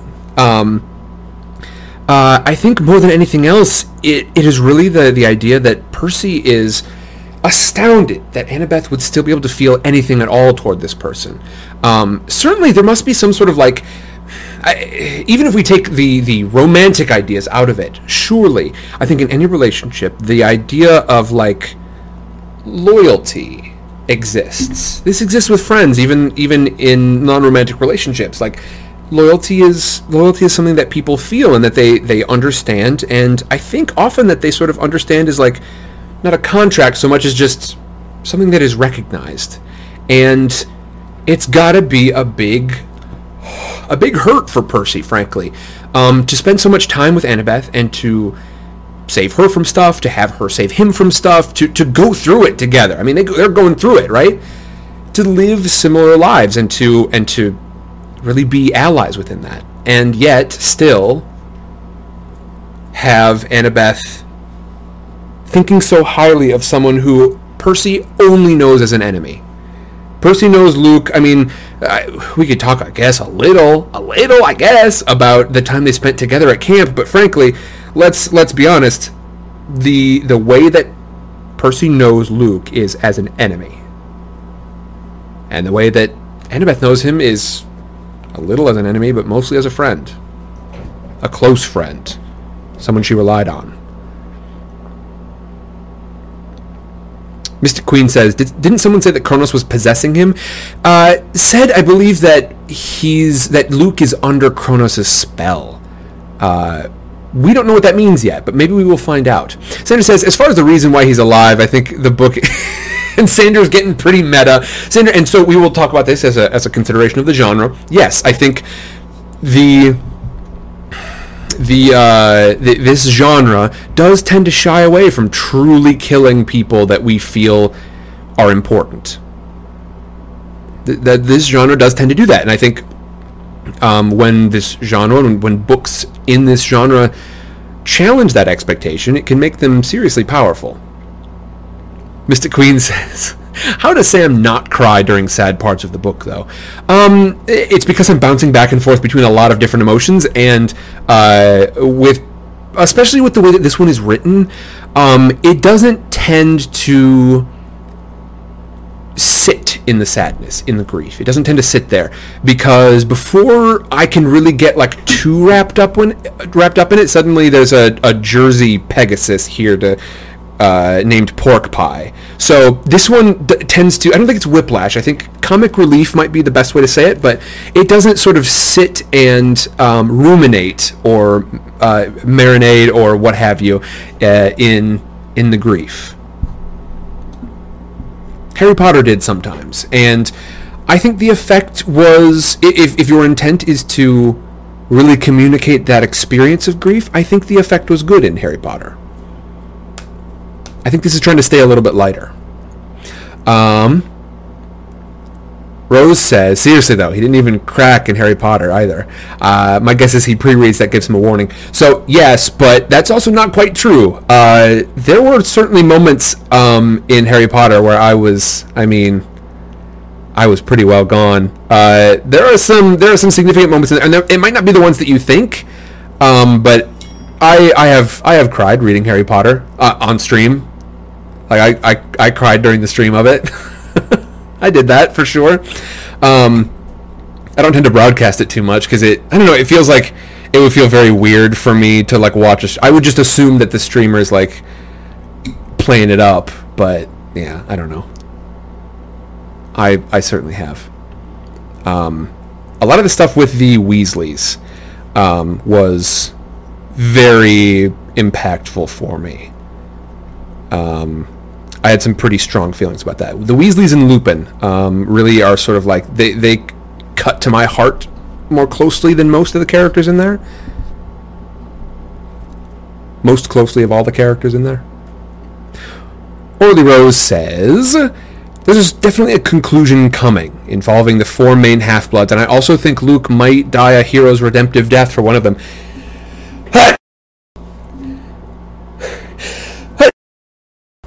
Ah. I should just mute the whole thing. I like I was trying to mute half the sneeze to like indicate, hey, there's a reason I'm just going silent here. It's because I'm sneezing. But then I realized like, well, then what's the point? Why bother muting it at all? so I guess I won't. Uh, Jade Dragon says, bless you, but immediately above that, Jade Dragon says, OMG, a late birthday present. Jade Dragon, did I sing to you already? I can. I'm. I'm seeing you over in chat there. Did I sing you already? Because my my head says I have, but I don't know if it was this year, and I uh, could also be totally wrong. In my head, I I thought I had, but I could be totally wrong. And if I'm wrong, then I'm gonna sing to you now, right? That makes sense to me. Dahlia says, uh, let's see, uh, responding to Sanders' sort of uh, meta-analysis of the genre. Uh, Dahlia says, same reason why a certain character in uh, another major series we covered were all younger than the protagonist even by a couple of years. Even if by a couple of years. Indeed. Rose says, if I had a choice of a memorial, uh, my, uh, if I had a choice of a memorial for my passing, a constellation would be it. That was lovely. It was lovely, wasn't it? It was indeed. Thank you very much for the blessings, everybody. We all cried when it was happened. When it happened, says Dahlia. Yeah, that was. I mean, th- there were some rough streams, and and frankly, like book seven was not the first time that I that I teared up for for that series. Um, all right. Well, in that case, Jade Dragon, uh, tell me who's singing you happy birthday today. who's gonna sing it? Who's doing it? Because it's it, it, it shall be happening. I, I you have certainly been around long enough to earn that. I think. Got to be Snape. All right. I think we've had Snape sing this one before. I don't remember quite to who, but Snape has sung. I want to say kind of recently too. Snape has sung "Happy Birthday" to someone. Uh, with the most recent one, I believe, was Umbridge, wasn't it? That was the last one we did.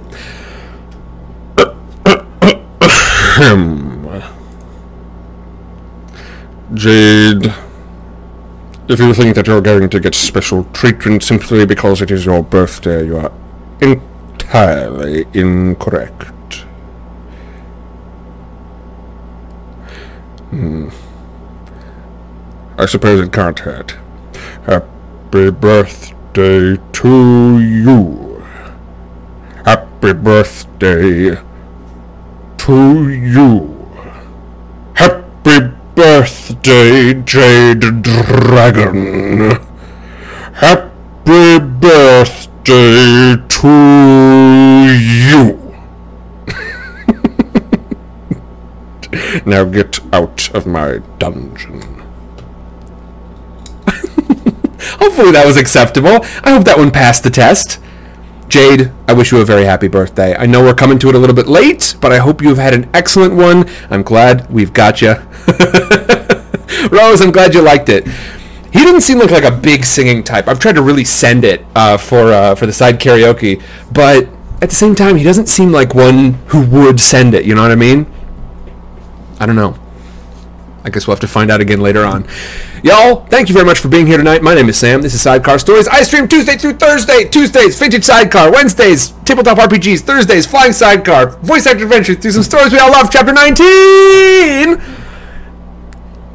The gods vote on how to kill us.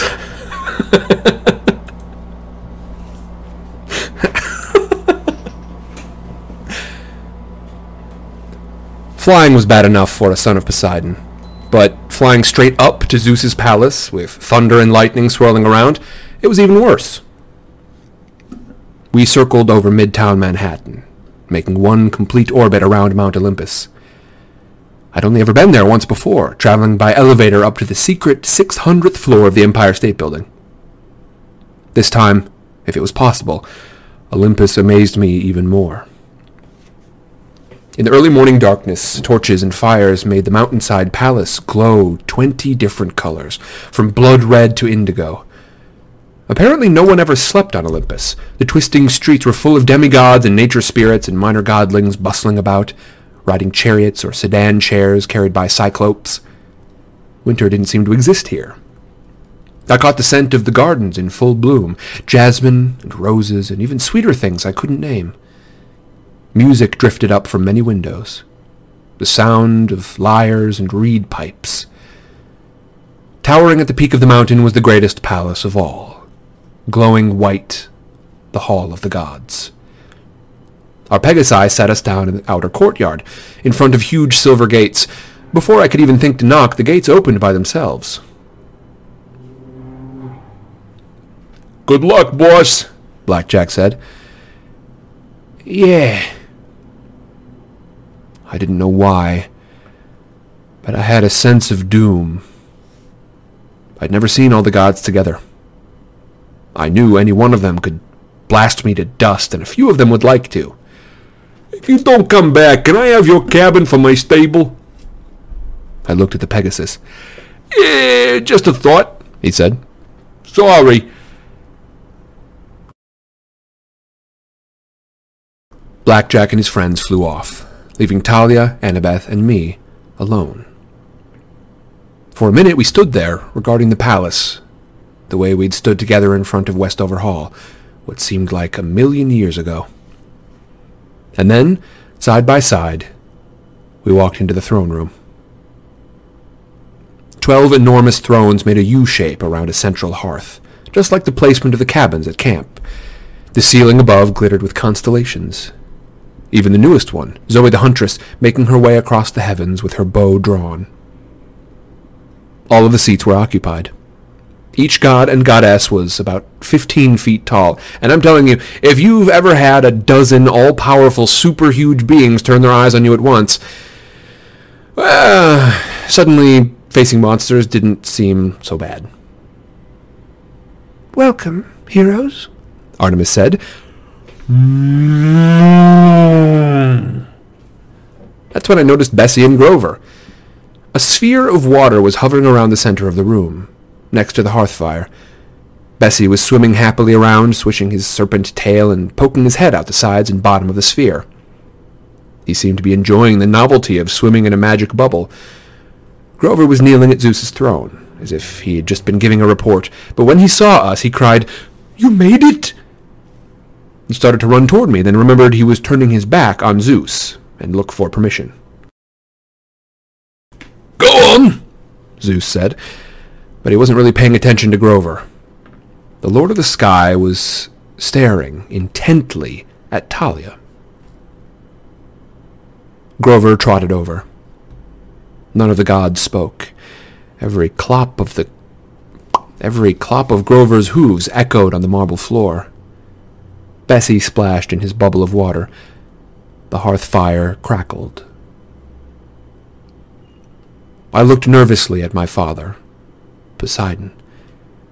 He was dressed similar to the last time I'd seen him beach shorts, a Hawaiian shirt, and sandals. He had a weathered, sun-tanned face with a dark beard and deep green eyes. I wasn't sure how he would feel about seeing me again, but the corners of his eyes crinkled with smile lines. Was as if he was nodding to say, It's okay. Grover gave Annabeth and Thalia big hugs. Then he grasped me by the arms. Bessie, Bessie and I made it! But you have to convince them. They can't do it. Do what? I asked. Heroes? Artemis called. The goddess slid down from her throne and turned to human size. A young, auburn-haired girl, perfectly at ease in the midst of the giant Olympians. She walked toward us, her silver robes shimmering. There was no emotion in her face. She seemed to walk in a column of moonlight. The council has been informed of your deeds, Artemis told us. They know that Mount Othrys is rising in the west. They know of Atlas's attempt for freedom and the gathering armies of Kronos. We have voted to act. There was some mumbling and shuffling among the gods, as if they weren't all happy with this plan, but nobody protested. At my lord Zeus's command, Artemis said, my brother Apollo and I shall hunt the most powerful monsters, seeking to strike them down before they can join the Titans' cause. Lady Athena shall personally check on the other Titans to make sure they do not escape their various prisons. Lord Poseidon has been given permission to unleash his full fury on the cruise ship Princess Andromeda and send it to the bottom of the sea. And as for you, my heroes... She turned to face the other immortals. They've these half-bloods have done Olympus a great service. Would any here deny that? She looked around at the assembled gods, meeting their faces individually. Zeus in his dark pinstriped suit, his black beard neatly trimmed and his eyes sparkling with energy.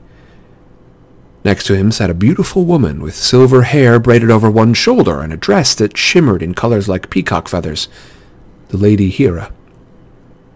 On Zeus's right, my father Poseidon. Next to him, a huge lump of a man with a leg in a steel brace, a misshapen head, and a wild brown beard, fire flickering through his whiskers. The Lord of the Forges, Hephaestus. Hermes winked at me. He was wearing a business suit today, checking messages on his caduceus mobile phone. Apollo leaned back in his huge throne with his shades on. He had iPod headphones on, so I wasn't sure he was even listening, but he gave me a thumbs up. Dionysus looked bored, twirling a grapevine between his fingers. And Ares, well, he sat on a chrome and leather throne, glowering at me while he sharpened a knife. On the ladies' side of the throne room, a dark-haired goddess in green robes sat next to Hera on a throne woven of apple tree branches. Demeter, goddess of the harvest. Next to her sat a beautiful gray-eyed woman in an elegant white dress. She could only be Annabeth's mother, Athena. Then there was Aphrodite, who smiled at me knowingly and made me blush in spite of myself. All the Olympians in one place. So much power in this room. It was a miracle the whole palace didn't blow apart. I gotta say, Apollo broke the silence, these kids did okay. He cleared his throat and began to recite, Heroes win laurels. Um, yes, first class, Hermes interrupted, like he was anxious to avoid Apollo's poetry. Uh, all in favor of not disintegrating them? A few hands tentatively went up. Demeter, Aphrodite. Now, wait just a minute. Ares growled. He pointed at Thalia and me. These two are dangerous. It'd be much safer while we got 'em here. Ares, Poseidon interrupted. They are worthy heroes. We will not blast my son to bits. Nor my daughter. Zeus grumbled. She's done well. Thalia blushed. She studied the floor. I knew how she felt. I'd hardly ever talked to my father, much less gotten a compliment. The goddess Athena cleared her throat and sat forward. I am proud of my daughter as well. Oh, excuse me, that's not Athena. Whoa. Athena and Artemis, I'm going to get those confused. A lot. The goddess Athena cleared her throat and sat forward. I am proud of my daughter as well, but there is a security risk here with the other two. Mother, Annabeth said. how can you... Athena cut her off with a calm but firm look. It is unfortunate that my father Zeus and my uncle Poseidon chose to break their oath not to have more children. Only Hades kept up his word, a fact that I find ironic. As we know from the great prophecy, children of the three elder gods, such as Thalia and Percy, are dangerous. As thick-headed as he is, Ares has a point. Right. Ares said. Hey, wait a minute. Who you calling? He started to get up, but a grapevine grew around his waist like a seat belt and pulled him back down. Uh, please, Ares. Dionysus sighed. He saved the fighting for later. Ares cursed and ripped away the vine. You're one to talk, you old drunk. You seriously want to protect these brats? Dionysus gazed down at us wearily. I've got no love for 'em. Athena, do you truly think that it's safest to destroy them? I do not pass judgment, Athena said. I only point out the risk. What we do, the council must decide. I would not have them punished. Artemis said. I would have them rewarded. If we destroy heroes who have done us a great favour, then we are no better than the Titans. If this is Olympian justice, I would have none of it. Calm down, sis, Apollo said. Geez, you need to lighten up. Don't call me sis. I will reward them. Well, Zeus grumbled. perhaps. But the monster at least must be destroyed. Have we got an agreement about that? A lot of nodding heads. It took me a second to realize what they were saying. And then my heart turned to lead. Bessie? You want to destroy Bessie?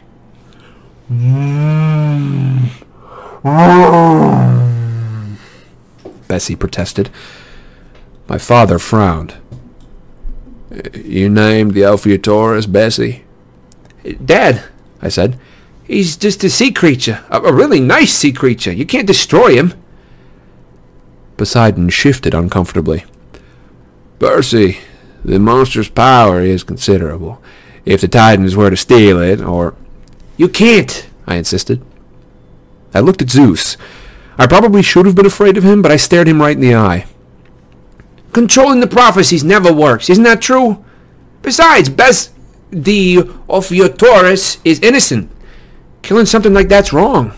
It's just as wrong as, as uh, Kronos eating his children just because it's something they might do. It's wrong. Zeus seemed to consider this. His eyes drifted to his daughter Thalia. And what are the risk? Kronos knows full well. If one of you were to sacrifice the beast's entrails, you would have the power to destroy us. Do you think that you can... Do you think that we can let that possibility remain? You, my daughter, will turn sixteen on the morrow, just as the prophecy says. You have to trust them. Annabeth spoke up. Sir, you have to trust them. Zeus scowled.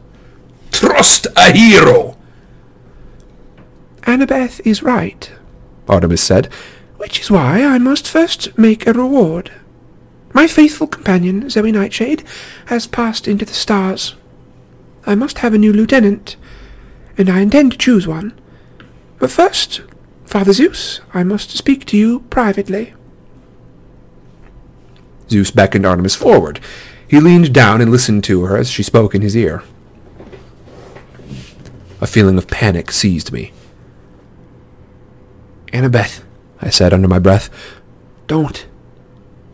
She frowned at me. What? Look, I, I need to tell you something, I continued. The words came tumbling out of me. I couldn't stand it if... I, I, I don't want you to... Percy, She said. you look like you're going to be sick. And that's how I felt. I wanted to say more, but my tongue betrayed me. It, it wouldn't move because of the fear in my stomach. And then Artemis turned. I shall have a new lieutenant, She announced. if she will accept it. No, I murmured. Thalia, Artemis said. daughter of Zeus, will you join the hunt? Stunned silence filled the room. I stared at Thalia, unable to believe what I was hearing. Annabeth smiled. She squeezed Thalia's hand and let it go as if she'd been expecting this all along.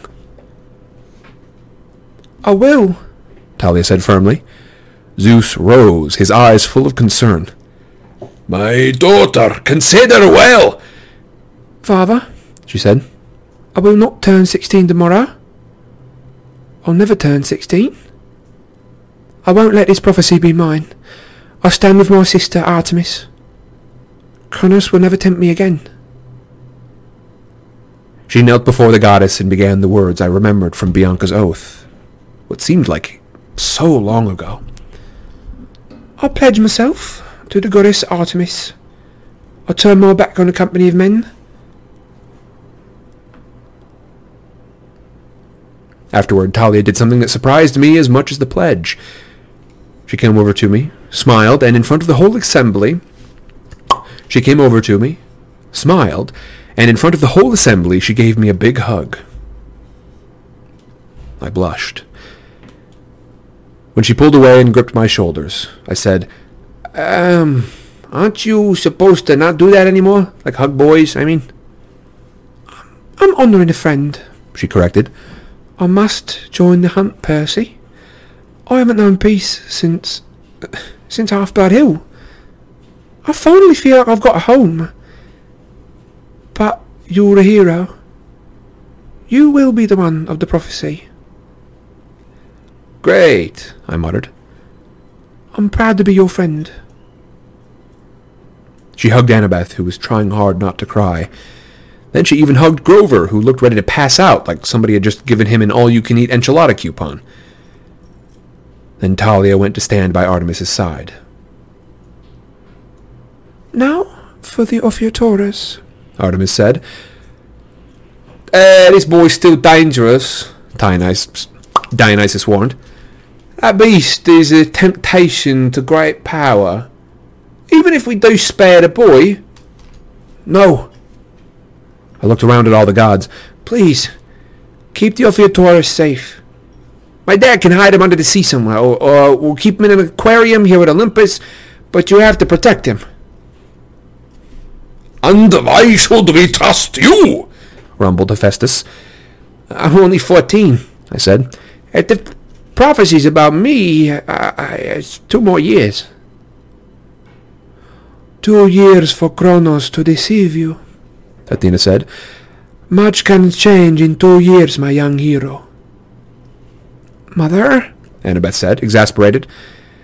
it is only the truth, my child. It is bad strategy to keep the animal alive, or the boy. My father stood.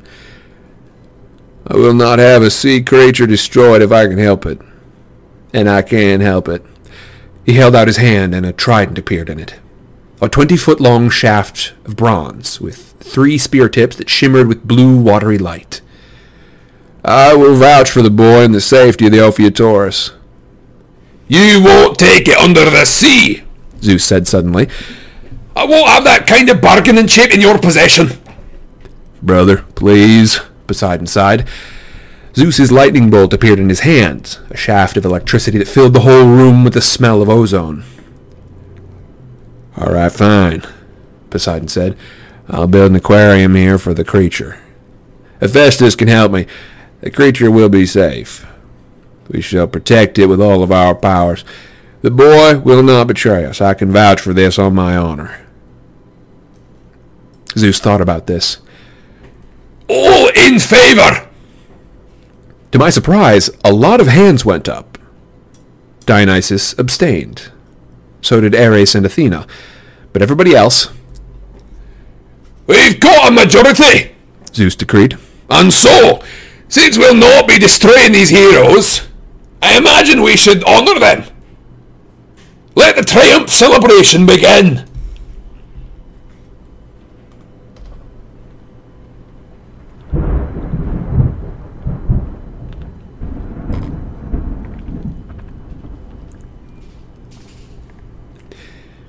There are parties, and then there are huge, major blowout parties, and then there are Olympian parties. If you ever get the chance, go for the Olympian. The Nine Muses cranked up the tunes, and I realized the music was whatever you wanted it to be. The gods could listen to classical, and the younger demigods heard hip hop or whatever, and it was all the same soundtrack. No arguments, no fights to change the radio station, just requests to crank it up. Dionysus went around growing refreshment stands out of the ground, and a beautiful woman walked arm in arm with him. His wife, Ariadne. Dionysus looked happy for the first time. Nectar and ambrosia overflowed from golden fountains, and platters of mortal snack foods crowded the banquet tables. Golden goblets filled with whatever drink you wanted. Grover trotted around with a full plate of tin cans and enchiladas, and his goblet was full of double espresso latte, which he kept muttering over like an incantation. Pan! Pan!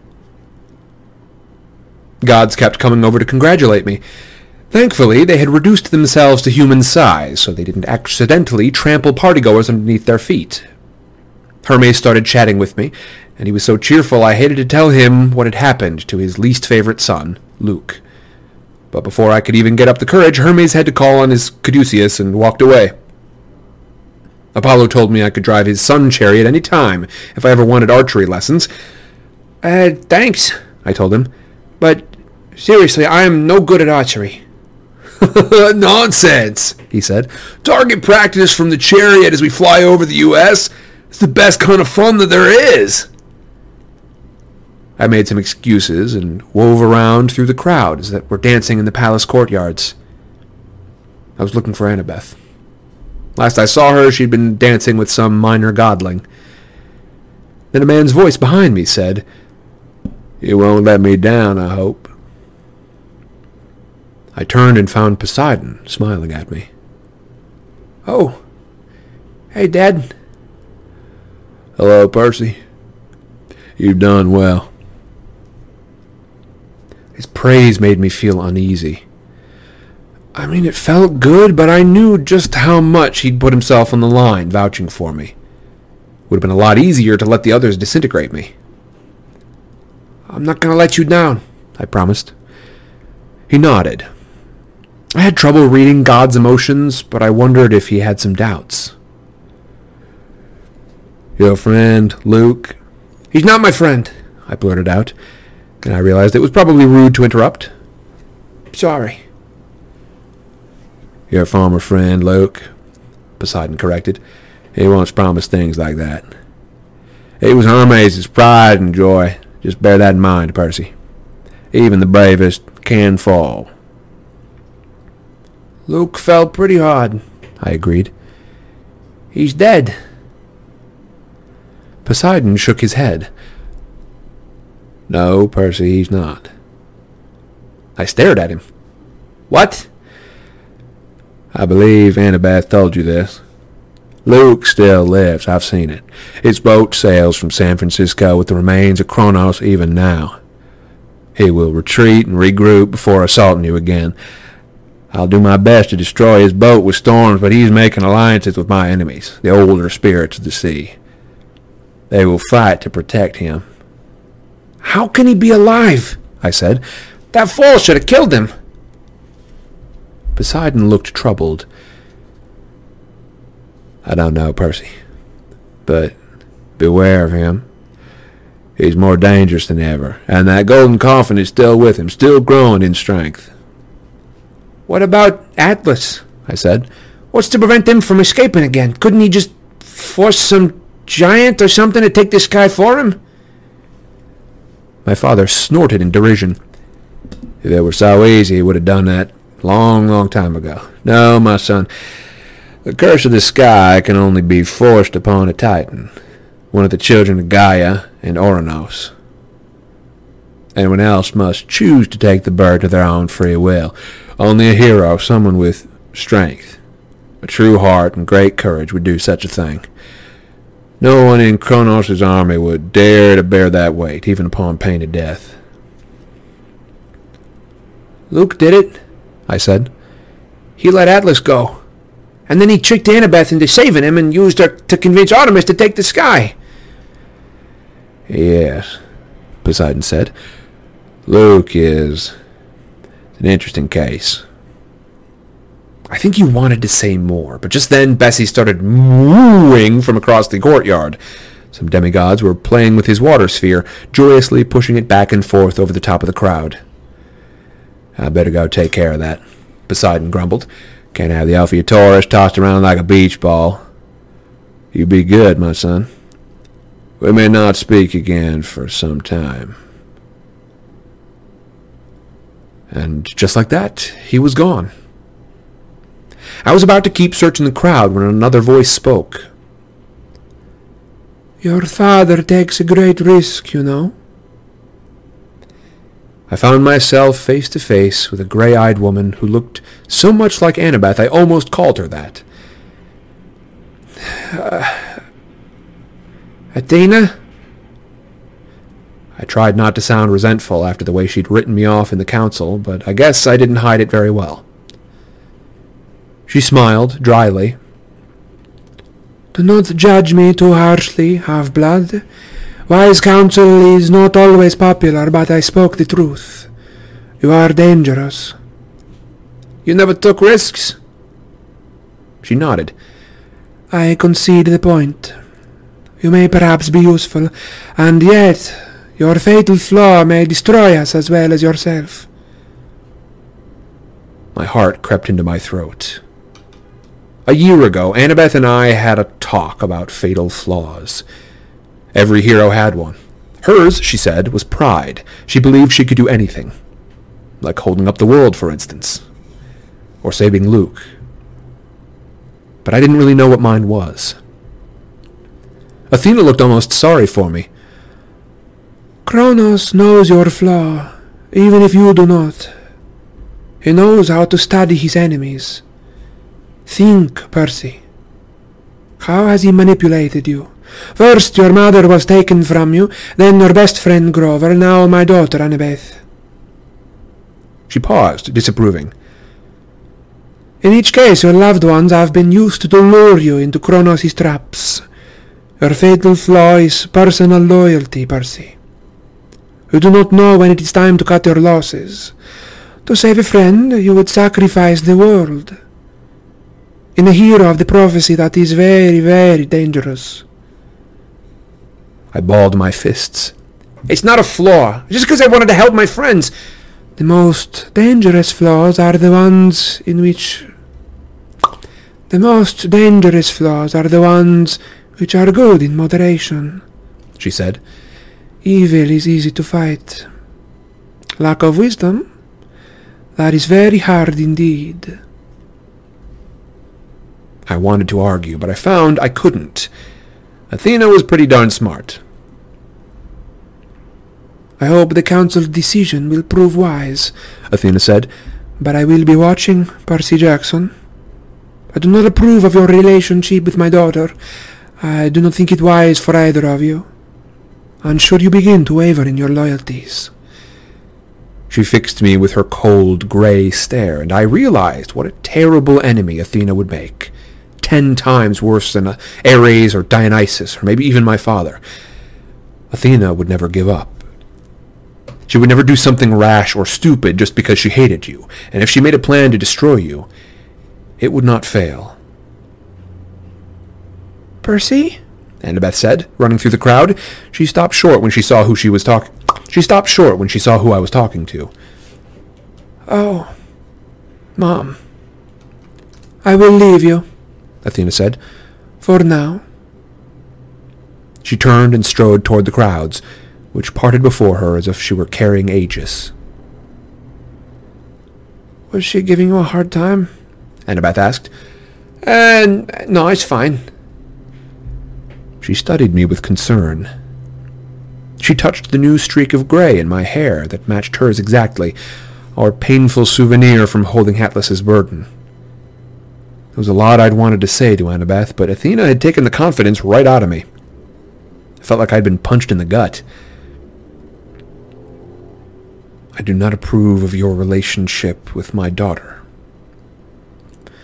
So, Annabeth said. you want to tell me what happened earlier? The music was playing. People were dancing in the streets.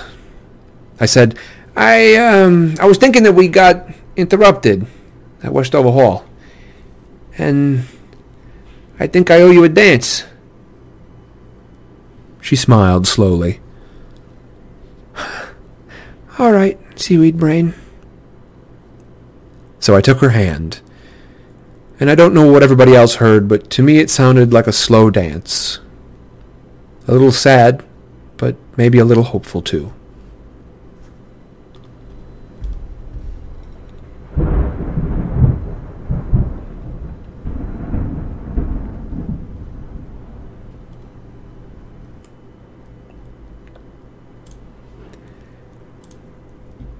There we have an end to the penultimate chapter of Percy Jackson and the Olympians, the Titans' Curse.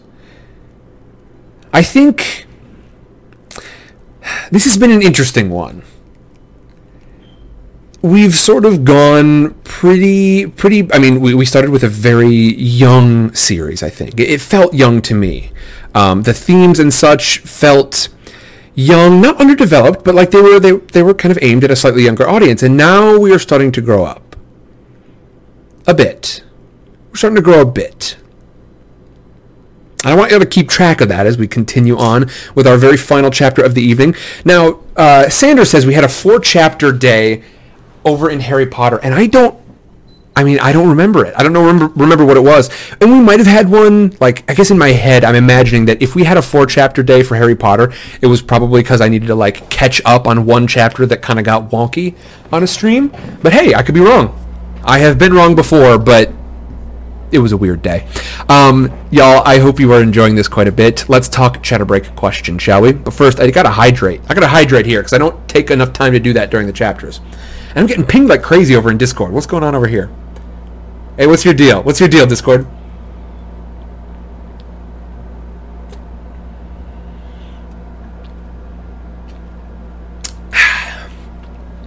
delicious, delicious water. True nectar.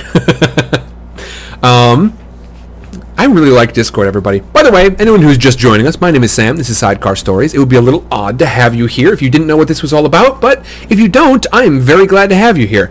Um, there's going to be a link popping up in chat here for the uh, for the everything. Frankly, it's my little link tree, and it will take you to back episodes of things.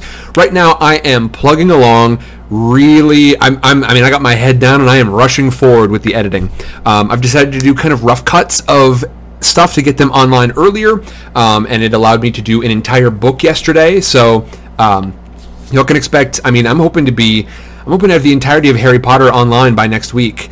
Um, and then uh, after that, I will be getting into Percy Jackson, and then I'll start to do the uh, vintage sidecar stuff, uh, and then I will work finally on some of the um, uh, some of the tabletop RPG business, including Chat Plays Dungeon World, um, which will finally be up in in its entirety. Uh, Sander, I know you're going to get me about it. I know you're going to, Sander, because we have not uh, the the final episodes of that. Uh, I just got like it, it got really messy on me really quickly. Uh, hopefully, this you know sort of Spotify slash podcast style thing will be a little easier. Um, but everybody, I hope you've enjoyed this quite a bit. I certainly have. Let's talk chatter break question, and then I'm going to review for people, and then we'll talk about the chatter break question because I should have asked you before, and then blathered on and on about random stuff, and then we could have talked about it and then done review. But instead, let's talk chatter break question because I'm not going to take a full break here. I don't think I need one. My voice is feeling strong, my bladder's feeling empty, my throat is feeling wet, so we're good to go. um, our chatter break question. I mean the the gods have come to kind of an interesting conclusion here, but the vote was not maybe what we expected, right? Um, it's possible there was a bit of an expectation there. Uh, we got to keep in mind that Percy has been just hyper aware of the um, hyper aware of the prophecies.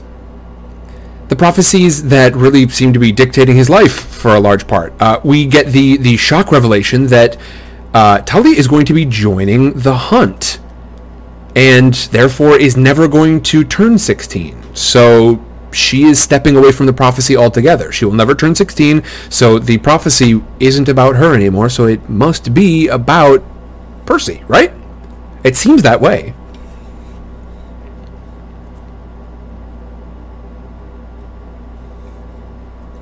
At the end of the day, um, we are left with this big question. What is going to happen to the rest of the heroes here? I mean, Percy is dangerous. He presents a threat to the gods because now it's just him. As far as we know, it's just him, right?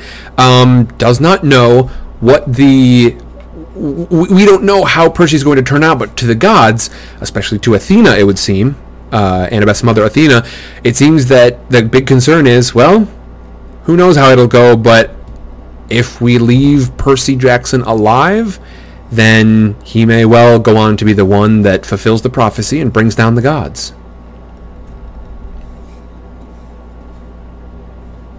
We shall find out. Um, but uh, I want to know all of your thoughts on, uh, I, not on the prophecy, because I think we've sort of beat that one to death. But um, I think in Percy's position here, uh, he has had to say hello and goodbye so many times at this point. Um, I think we can pretty well guess Thalia is not going to like stick around at camp. So it's been, I think, less than a year. Is that correct? Less than, I think it's been about less than a year. I'm pretty confident it's been less than a year that he has spent time with Thalia, and much like you know some of the other encounters that he's had, uh, much like the the life that Thalia led with Annabeth and Luke, they have saved each other and been saved by each other. Um, they have survived together. They have lost together. Bianca, Zoe, um, Annabeth, and now they're separating once again. How do we think this is going to affect Percy and the sort of relationship slash alliances that he forms? That's my big question. There's the Chatterbreak question is how do we think all of these goodbyes, frankly, are going to change the way that Percy feels about alliances because we we know about all these these moments, but at the same time, I think he really recognizes the part that all these people play in his life. You know, he could he could have chosen to sort of fight for himself rather than let Artemis jump into the fight. He could have chosen to. Um, he could have chosen in a number of instances um, to sort of like sort of be be the big boss for himself um, and to to really make sure he maintains control. But he's given control to to Zoe at times and such, and I think he sort of recognized, like you know, it's it's not it's not with this this coat that I'm gonna defeat Atlas. It's gonna be with your help. So I'm gonna chuck this coat in the water and let's go. Sander asks, so there's our Chatterbait question. How do we think this is going to affect how Percy forms relationships and alliances from now on? Uh, I'm going to answer some questions in chat, and then I'll do some review, and then we'll talk, and then we'll read our final chapter for the evening. Sander says, will Percy Jackson be another podcast? Because I don't know if different series in one podcast will work. Yes, so I have a, I have the ability to to um, call things like different seasons, and I can edit it later on. Right now, what I'm doing is calling each book a different season. So, Harry Potter books one through seven are going to be season one through seven of Flying Sidecar, um, and then season 8 will be the first book of Percy Jackson, season 9 will be the second book of Percy Jackson, so on and so forth. Um, I think it would be, in my head, it would be better to keep all of the Flying Sidecar stuff together. You know what I mean? That to me seems like the ideal. Um, and so I'm going to work with that for right now. It's possible that I will change it to be like season one is all of Harry Potter, season two is all of Percy Jackson. But uh, I do know I'll be able to keep it in sequence uh, fairly easily, and so I'm going to try and roll with that for right now. We'll see how it works. And if I have to switch it up and create a new sort of uh, a new podcast series for it, then we'll work with that. But I'm going to keep it to one for right now. Sandra says, uh, we have Hades children, if we're right about who the parent is. It is certainly a possibility, right? Um, the we, we've talked about like the uh, like the the possibility that out there somewhere in the world there might be some Hades kids involved. Because if if I mean if Zeus stuck with it, just kidding, no he didn't. If if Poseidon really agreed with this big truce that they made, just kidding, no he didn't. Then Hades is the odd one out. All right, folks, a bit of review. In our three chapters leading up to this today, we have seen the climax of this book. Uh, chapter 17, I'd put on a few million extra pounds. The big final fight between uh, Percy and the gang versus Atlas and the gang. Atlas, aka the General, the one that we've seen sort of uh, plotting throughout a lot of this, uh, a plotting proxy for uh, for Kronos. Um, he and Luke and quite a bit of monstrosity, including Laestrygonian giants and um, uh, the Dracaenae, the, the, the sort of serpent women, the dragon women. Um, all sorts of folks uh, have amassed here at Mount Othrys, which, as we know, uh, has moved, much like Mount Olympus has moved. Mount Othrys is now uh, sort of on a mountain near San Francisco, and the intent is that they're going to bring back Mount Othrys as the, the seat of the Titans, and from there they will launch their conquest against the gods. Big fight goes down. They manage to defeat the uh, the Titan Atlas by sort of strategically forcing him back underneath the weight of the sky, and he's trapped once again there, which means that now somebody else is going to have to offer to take that load for him, because only a Titan can be forced into taking up that that that weight. Um, but this fight is not without casualties, one on each side, as far as we know. Zoe. Uh, seems to be succumbing not only to the fight with Atlas, but also to um, her her wound from Ladon. She was wounded by Ladon, and um, now she is on her way towards death. She was wounded in the hunt, and so she can die. Uh, Artemis honors her by turning her into a constellation, and she goes up into the sky, kind of to join her sisters. Uh, but you'll have to dig into some mythology if you want to understand what that means. I won't explain the whole thing here. Um, we meet up with uh, Annabeth's father, Dr. Chase, who was actually kind of instrumental in the battle against um, the, these armies of, of Kronos. Uh, but the other the other uh, casualty was Luke. Luke was pitched off a cliff and fell 50 feet, clearly to his death, right? Well, as they head back toward Mount Olympus, because they have to hurry, uh, the meeting is happening soon, and it's going to decide what happens next. Um, Annabeth mentions during this trip that she doesn't believe that Luke is dead. This kind of rankles Percy because he's got to feel like all the time they spent fighting against Luke, it must mean that Luke probably can't be saved from this, right? At this point? The vote at um, uh, and so that that's through chapters 17 and 18. Now, chapter 19, uh, the big vote. Uh, quote the gods vote how to kill us end quote um, this chapter is really what it sounds like they're in the throne room and they're deciding what happens next it seems like there's quite a contingency of gods who want to just kill the just destroy these gods here gods, dang it. These uh, demigods here, these heroes, uh, Percy and Thalia especially, because they're dangerous. Either one of them could fulfill the prophecy. Um, Ares, for obvious reasons, just because he's a punk, uh, really wants to destroy Percy, but Athena, Annabeth's mother, really thinks that it makes sense. It is a strategically appropriate decision.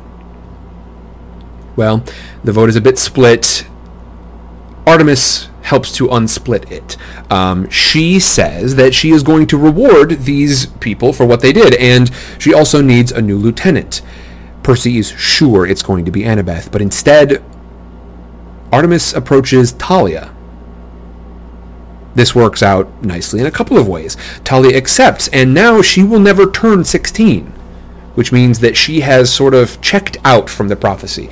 It can no longer be about her because she'll never turn 16, so it's got to be Percy now, right? It's the only it's the only demigod that we know of, and now the, the vote is whether or not they will destroy Percy. They decide against it, but the um, uh, because they've sort of got two years to track Percy, as opposed to Thalia, who's going to be 16 like right now. Um, instead, she'll never turn 16, and Percy's got a few years, so they decide not to destroy him yet, but there's going to be a lot of scrutiny on him. Uh, finally, there's the question of the Ophiotaurus, the sea serpent cow, and Percy insists they can't destroy that either. To to destroy something that innocent and pure, like what what really are they accomplishing with that other than sort of really reinforcing the idea that maybe the gods aren't all they're cracked up to be? They decide instead that uh, as part of the sort of efforts toward the, or I guess I should say against the the rising tides of war, um, Poseidon will take sort of into his possession. He will build a, a special aquarium for it here up at the uh, uh, up at Mount Olympus, and then they party. They party quite a bit. Uh, seems like it's a decent party. Uh, Athena, Annabeth's mother, really really communicates to Percy. Essentially, hey, I don't like you. I don't think you should be spending time with my daughter, and you are dangerous. There are people who have said things, um, and uh, sorry, I should I should say uh, he also speaks with Poseidon, and Poseidon kind of indicates, hey, by the way, Annabeth is right. Luke isn't dead. He's sailing right now on the Princess Andromeda, and not only that, but he said a lot of the things that you you're saying now. How you'll never turn. How you know you'll be loyal. You won't you won't end this all. Uh, you won't become the destruction of the gods. But look where he has. Look where he's at now. And finally, Annabeth and Percy share a dance. That is the review as we go into our very final chapter for the evening. That's right, Gwendog, you didn't miss it all, although I will say, because you were here just slightly too late for the review, um, you probably, I mean, you may not necessarily want to just catch the very last chapter. Maybe you do, and if you do hang out, that would be great. I'd love to have you here but you might want to uh, you might want to hold off and then catch this one as a VOD here on Twitch, or uh, once it is, and this is sort of more of a, a note for people listening in the future, uh, this will be on uh, Spotify or wherever you get your podcasts as well. Go ahead and search Flying Sidecar wherever you get your podcasts. I made it available on a ton more podcatchers, so uh, go ahead and check it out there. Y'all, if you want to find out more about who I am, what I do, follow the links here. And please, I hear five seconds of review. I'm not leaving. Basically, they did the. Uh, you're not. If you're not leaving, Gwendog, I'm going to give you another quick one. All right. So this is a, another quick review. So it's going to have spoilers for the last three chapters that we read. Because that's right. It's a four chapter day. You punks. They said it couldn't be done. Um, Gwendog, here we go. Real quick review. Uh, basically, big fight. They rescue Annabeth. Zoe dies in this. Luke dies, we think. We find out that's not true later on. They end up back at Mount Olympus. The gods kind of decide whether or not they're going to kill Percy and uh, Thalia. They decide not to because now Thalia is never going to turn 16 because she joins uh, Artemis as the new leader of the hunt. Percy insists they keep the Ophiotaurus alive instead of destroying it, and he promises never to turn against them. They party, he dances with Annabeth, and he gets a warning both from Athena and from Poseidon, his very own father, that, hey, watch yourself. Athena says it mean like that. Poseidon just says, hey, you gotta sort of keep an eye on your stuff there. Okay, there we go. Now, That's right. Yes, indeed, Gwendog. The mythical four-chapter night. Chapter 20.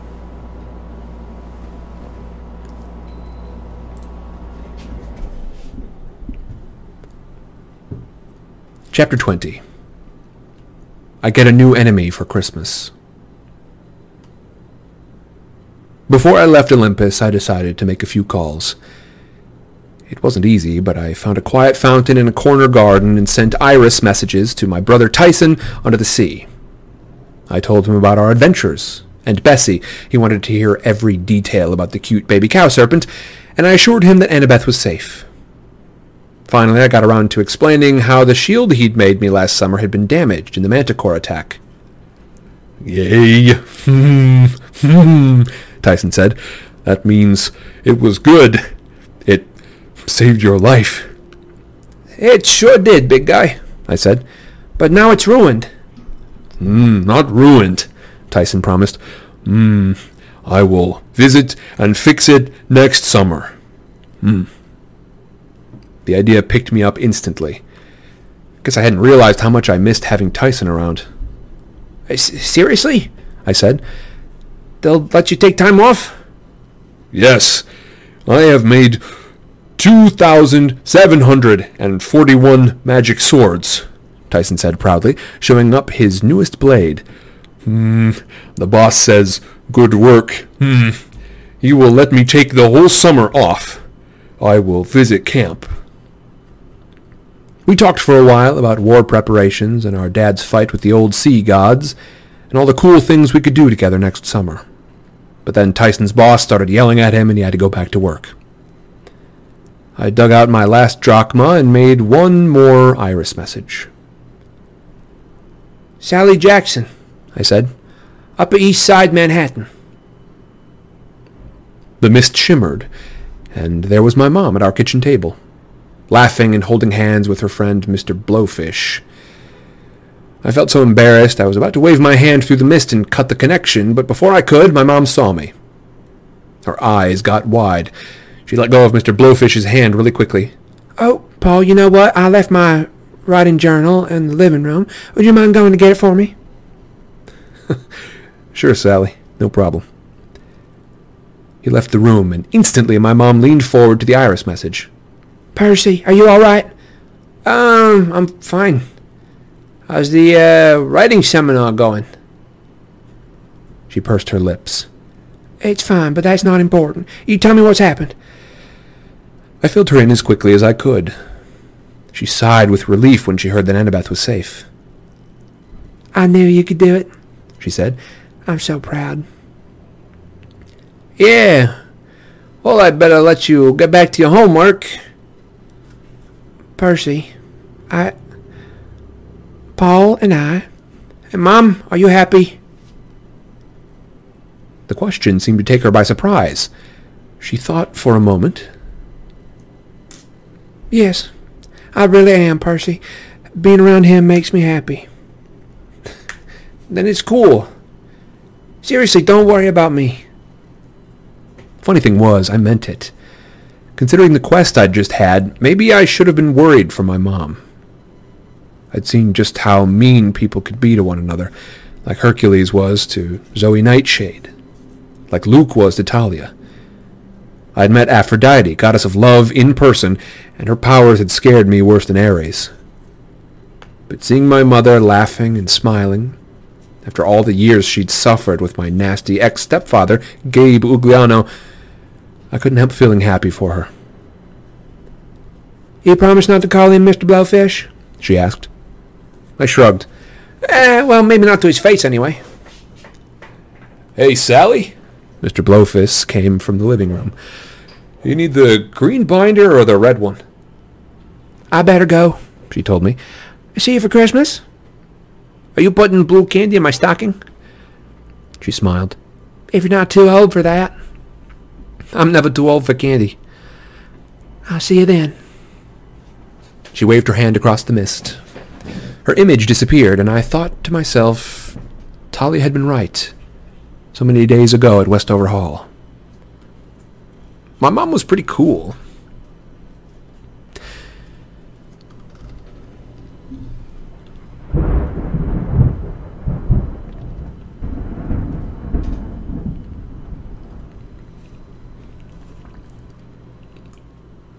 Compared to Mount Olympus, Manhattan was quiet. Friday before Christmas. hmm, Friday before Christmas. Christmas? Oh, it's Christmas!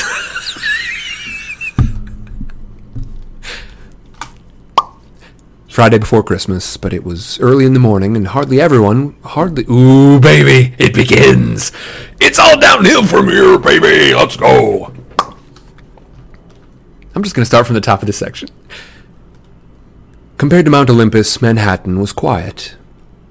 Friday before Christmas, but it was early in the morning and hardly anyone was on Fifth Avenue. Argus, the many-eyed security chief, picked up Annabeth, Grover, and me at the Empire State Building and ferried us back to camp through a light snowstorm. The Long Island Expressway was almost deserted. As we trudged back up Half-Blood Hill to the pine tree where the golden fleece glittered, I half expected to see Thalia there, waiting for us. But she wasn't. She was long gone with Artemis and the rest of the hunters, off on their next adventure. Chiron greeted us at the big house with big hot chocolate and toasted cheese sandwiches. Grover went off with his satyr friends to spread the word about our strange encounter with the magic of Pan. Within an hour, the satyrs were all running around agitated, asking where the nearest espresso bar was. Annabeth and I sat with Chiron and some of the other senior campers. Beckendorf, Selena Beauregard, and the Stoll brothers. Even Clarisse from the Ares cabin was there, back from her secretive scouting mission. I knew she must have had a difficult quest because she hadn't even tried to pulverize me. She had a new scar on her chin, and her dirty blonde hair had been cut short and ragged, like someone had attacked it with a pair of safety scissors. I got news, she mumbled uneasily. Bad news. I'll fill you in later. Chiron said with forced cheerfulness. The important thing is that you've prevailed, and you saved Annabeth. Annabeth smiled at me gratefully, which made me look away. For some strange reason, I found myself thinking about Hoover Dam and the odd mortal girl I'd run into there, Rachel Elizabeth Dare. I didn't know why, but her annoying comments kept coming back to me. Do you always try to kill people when they blow their nose? I was only alive because so many people had helped me, even a random girl like that. I'd never even explained to her who I was. Luke is alive, I said. Annabeth was right. Annabeth sat up. How do you know? I tried not to feel annoyed by her interest. I told her what my dad had said about the Princess Andromeda. Well, Annabeth shifted uncomfortably in her chair. If the final battle does come when Percy's 16, at least we have two more years to figure something out. I had a feeling that when she said, figure something out, she meant get Luke to change his ways, which annoyed me even more. Chiron's expression was gloomy. Sitting by the fire in his wheelchair, he looked really old. I mean, he was really old, but he usually didn't look it. Two years may seem a long time, but it is the blink of an eye. I still hope that you are not the child of the prophecy, Percy, but if you are, then the Second Titan War is almost upon us. Kronos' first strike will be here. How do you know? I asked. Why would he care about the camp? Because the gods use heroes as their tools. Chiron said simply. Destroy the tools, and the gods will be crippled. Luke's forces will come here. Mortal, demigod, monstrous. We must be prepared. Clarisse's news may give us a clue as to how they will attack, but There was a knock on the door, and Nico di Angelo came huffing into the parlor, his cheeks bright red from the cold. He was smiling, but he looked around anxiously. Hey, where... Where's my sister? Dead silence. I stared at Chiron. I couldn't believe nobody had told him yet. And then I realized why. They'd been waiting for us to appear to tell Nico in person. Was the last thing I wanted to do, but I owed it to Bianca. Hey, Nico. I got up from my comfortable chair. Let's take a walk, okay? We need to talk.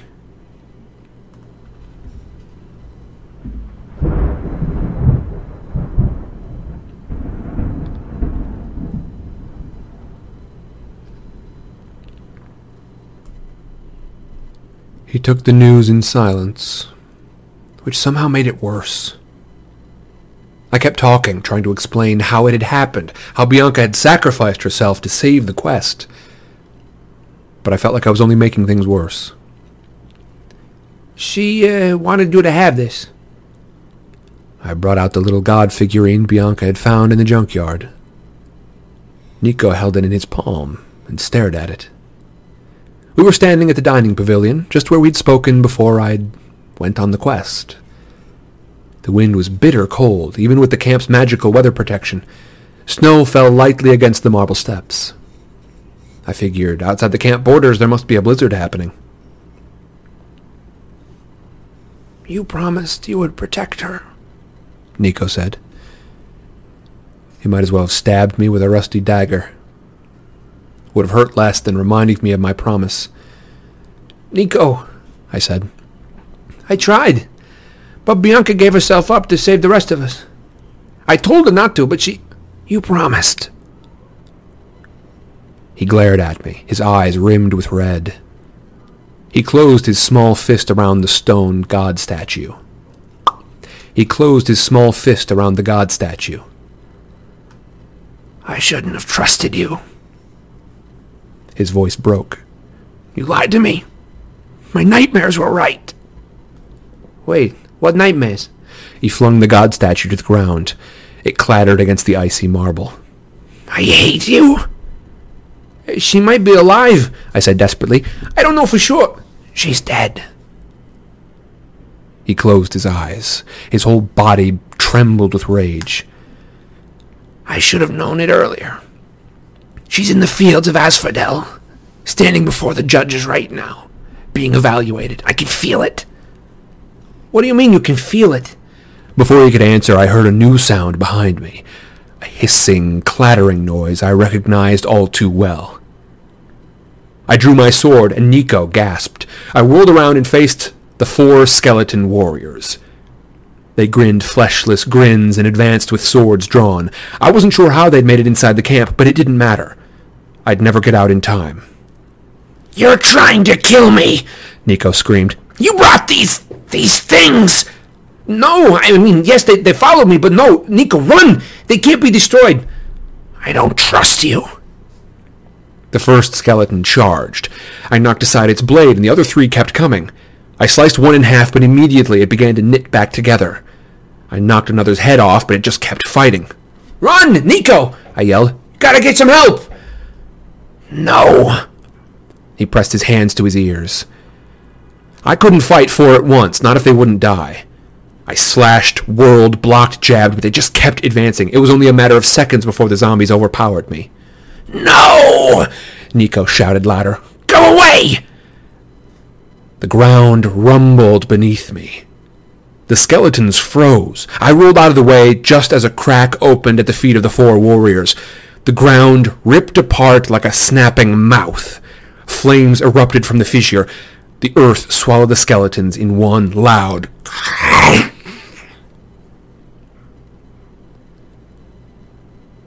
silence. In the place where the skeletons had stood, a twenty-foot-long scar wove across the marble floor of the pavilion. Otherwise, there was no sign of the warriors. Awestruck, I looked to Nico. Uh, how did you... Go away! He yelled. I hate you! I wish you were dead! The ground didn't swallow me up, but Nico ran down the steps, heading toward the woods. I started to follow, but slipped onto the icy steps. When I got up, I noticed what I'd slipped on. I picked up the god statue Bianca had retrieved from the junkyard for Nico. The only statue he didn't have, she'd said. A last gift from his sister. I stared at it with dread because now I understood why the face looked familiar. I had seen it before. It was a statue of Hades, Lord of the Dead.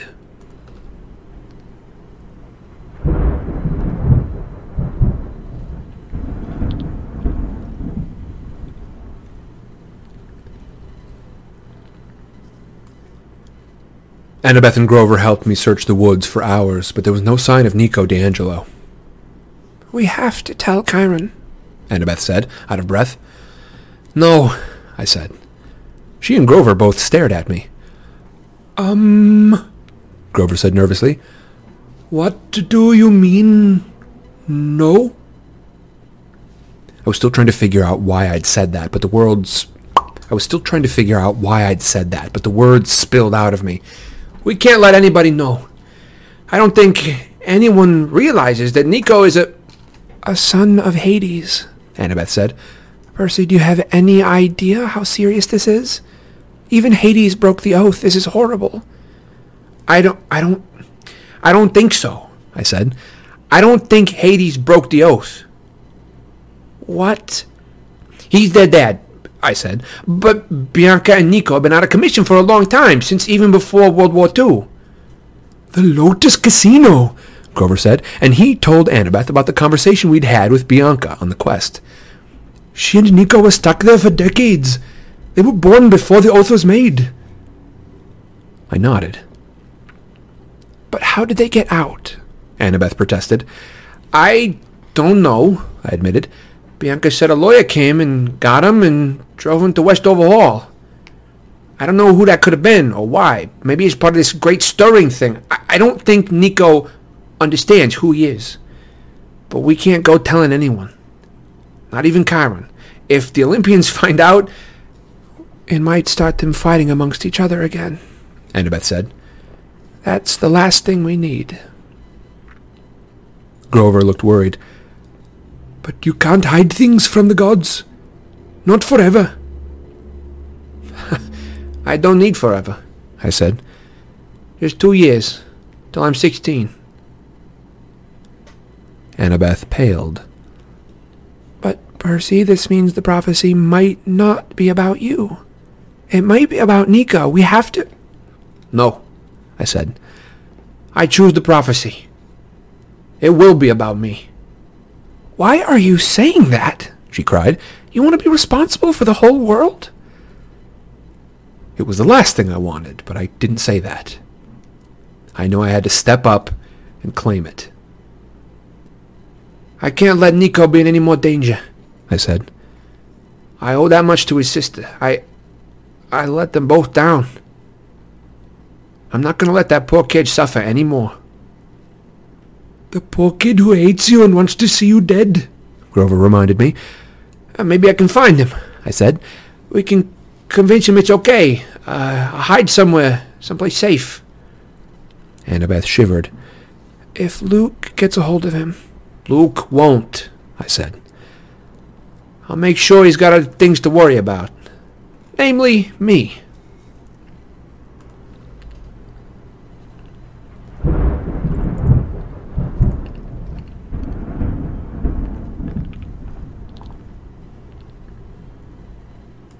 I wasn't sure Chiron believed the story Annabeth and I told him. I think he could tell I was holding something back about Nico's disappearance, but in the end, he accepted it. Unfortunately, Nico wasn't the first half-blood to disappear. So young. Chiron sighed, his hands on the rail of the front porch. Alas, I hope he was eaten by monsters. Much better than being recruited into the Titan's army. That idea made me really uneasy. I almost changed my mind about telling Chiron, but I didn't. You really think that the first attack is going to be here? I asked. Chiron stared at the snow falling on the hills. I could see smoke from the dragon guardian at the pine tree, the glitter of the distant fleece. It will not be until summer, at least. Chiron said. This winter will be hard. The hardest for many centuries. It's best you go home to the city, Percy. Try to keep your mind on school. And rest. You will need rest. I looked at Annabeth. What about you? Her cheeks flushed. I'm gonna try San Francisco after all. Maybe I can keep an eye on Mount Tam. Make sure the Titans don't try anything else. You'll send an Iris message if anything goes wrong? She nodded. But I think Chiron is right. It won't be until next summer. Luke will need time to regain his strength. I didn't like the idea of waiting. And again, next August, I would be turning 15. So close to 16, I didn't want to think about it. All right, I said. Just take care of yourself and no crazy stunts with the Sopwith camel. She smiled tentatively.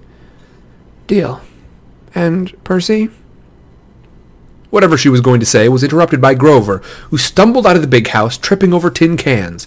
His face was haggard and pale, like he'd seen a specter. He spoke!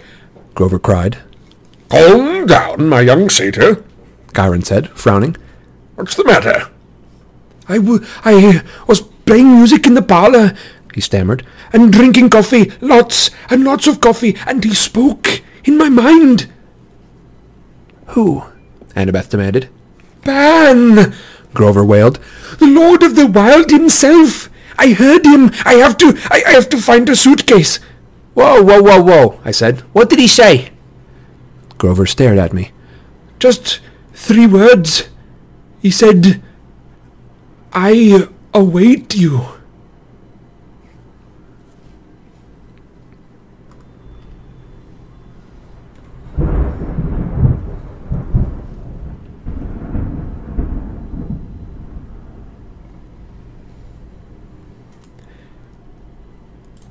Everyone, thank you all very, very much for being here. That is the end of Book 3, Percy Jackson and the Olympians, The Titan's Curse. Which means we will soon, not next week, but soon, be moving on to Book 4, which is the Battle of the Labyrinth. Um, we are going to be doing some catch up in between now and then. I have got so much on my plate right now between uh, increased hours at work now that the quarantine is sort of backing off. Um, I'm working like two more days a week than I typically would uh, as of like basically upon my arrival shortly thereafter uh, back from vacation. In addition, I am also trying to do a lot of editing, and all that editing takes quite a bit of time, and that is time that I can't also dedicate toward rereading stuff. So this slot is something that I've got sort of like cordoned off for doing reading, and I don't really want to stop streaming with y'all just because it's catch up. I would really prefer if we could continue to hang out during that. And so we're going to be spending the next few weeks, um, I would say probably two to three weeks, I imagine. The next two to three weeks, we're going to be spending catching up. Um, we've got some missing episodes, some things that uh, either I wasn't able to get archived in time, um, or uh, episodes that just didn't really work properly, um, and those need to go back into the rotation. Otherwise, there can be big holes missing in the overall series. And I want to take care of that. So, you will find me back here next week. Um, but I'm going to be reading like a few chapters of Harry Potter here and a few things of uh, other things elsewhere. So uh, I would be delighted if you would join me. We're still going to be doing the discussion. We're still going to be doing, um, you know, to break questions and all that. But it will be um, uh, a little bit more disjointed. Uh, so I appreciate y'all hanging out with me here for that. Uh, and as per usual, my name is Sam. This is Sidecar Stories, and you can find me at other times during the week as well. Uh, I figured it's only appropriate that uh, during the during the vintage sidecar we we actually we start up something new and fun. Murder on the Orient Express. Vintage Sidecar is our Tuesday show where we shed some light on classic lit. I am continuing to do all of my voice acting and such. We spend a bit more time on the on the discussion over there, but I also think I'm going to make those streams a little bit longer. I guess by a little bit longer I mean like another 50%. I want to do three hours if I can manage it most days. So, uh, if y'all want to come over there and hang out, I think that would be a ton of fun. Um, Murder on the Orient Express is an excellent book, and it is uh, uh, made into a couple of fantastic movies as well, which I could definitely see us doing a watch party for. I knew we weren't going to do one for uh, for The Hobbit. I knew that wasn't on the docket, but this one we could probably. I mean, we can do a couple. We could do like a compare and contrast between a couple of different movies that were made of this, because there's one really recent one which I really enjoyed, and then there's an older one, at least one that I've never seen before. Crow, hello and welcome. That's a pretty cool name. Is that like a is that some variation on your given name? I guess maybe it is just your given name, or is that like a I mean that I know we do a lot of RPG stuff here, and it seems like that might fit. You might well be over from like Adventurers Pack or what have you, uh, someone who's someone who's got an OC or something. So y'all can find me here on Tuesdays. We are going to be booting up, as I said, Murder on the Orient Express. That is going to be Tuesdays, but it's earlier than the stream. I do those at uh, noon Pacific time on Tuesdays. I do these at 4 Pacific time on Thursdays. So, whatever time this stream starts for you, if you want to catch that one, head on over uh, on Tuesdays, four hours earlier than whatever time this starts for you. If you need to like refresh on that, you can just te- check the schedule tab here on Twitch, and I believe it will give you the time that the stream will be happening in your own time zone, which is super handy. I've also seen our our resident like tech expert, our our tech expert Sander. Uh, I've seen you messing around with uh, some like either a bot or something, but it, it spits out all of the time zones. And I think I might ask you to help me out with that as well, because that would be pretty handy. Crow says, hello, very long time nickname. Became multiple characters, though. Interesting. Okay, very cool to hear. Uh, welcome, by the way, to Scooter Patrol. Good to have you here. Um, as I mentioned, I stream Tuesday through Thursday. Tuesday, Vintage Sidecar, as I've gone through. Wednesdays, Side Cannons! That is the name of our, uh, that's the name of the whole wing of Sidecar stories dedicated to tabletop RPGs. And if y'all could see what we're working on on Wednesdays, we're doing world building right now. Spout Lore sessions right now, which means that we don't have an active campaign going. We are planning for our next campaign, and we are developing out our own homebrew setting, the realm of Recitus. We're doing a bunch of design and map work on the, the city of the Recitus Towers right now, and I'm using a pro- program called Inkarnate, which means we're no longer messing around in like Microsoft Sketches or uh, Google Sketchbook stuff now it looks gorgeous. So if you want to catch cartography and world building and like we're going to talk about factions and elements of history, y'all are going to have a chance to like develop out groups of wizards and and uh, paladin parties and ranger lodges and what their history is and what they're they're all about. And I'm like I'm naming stuff after people in chat. So if you want to get your name on this thing permanently, that's the spot to do it.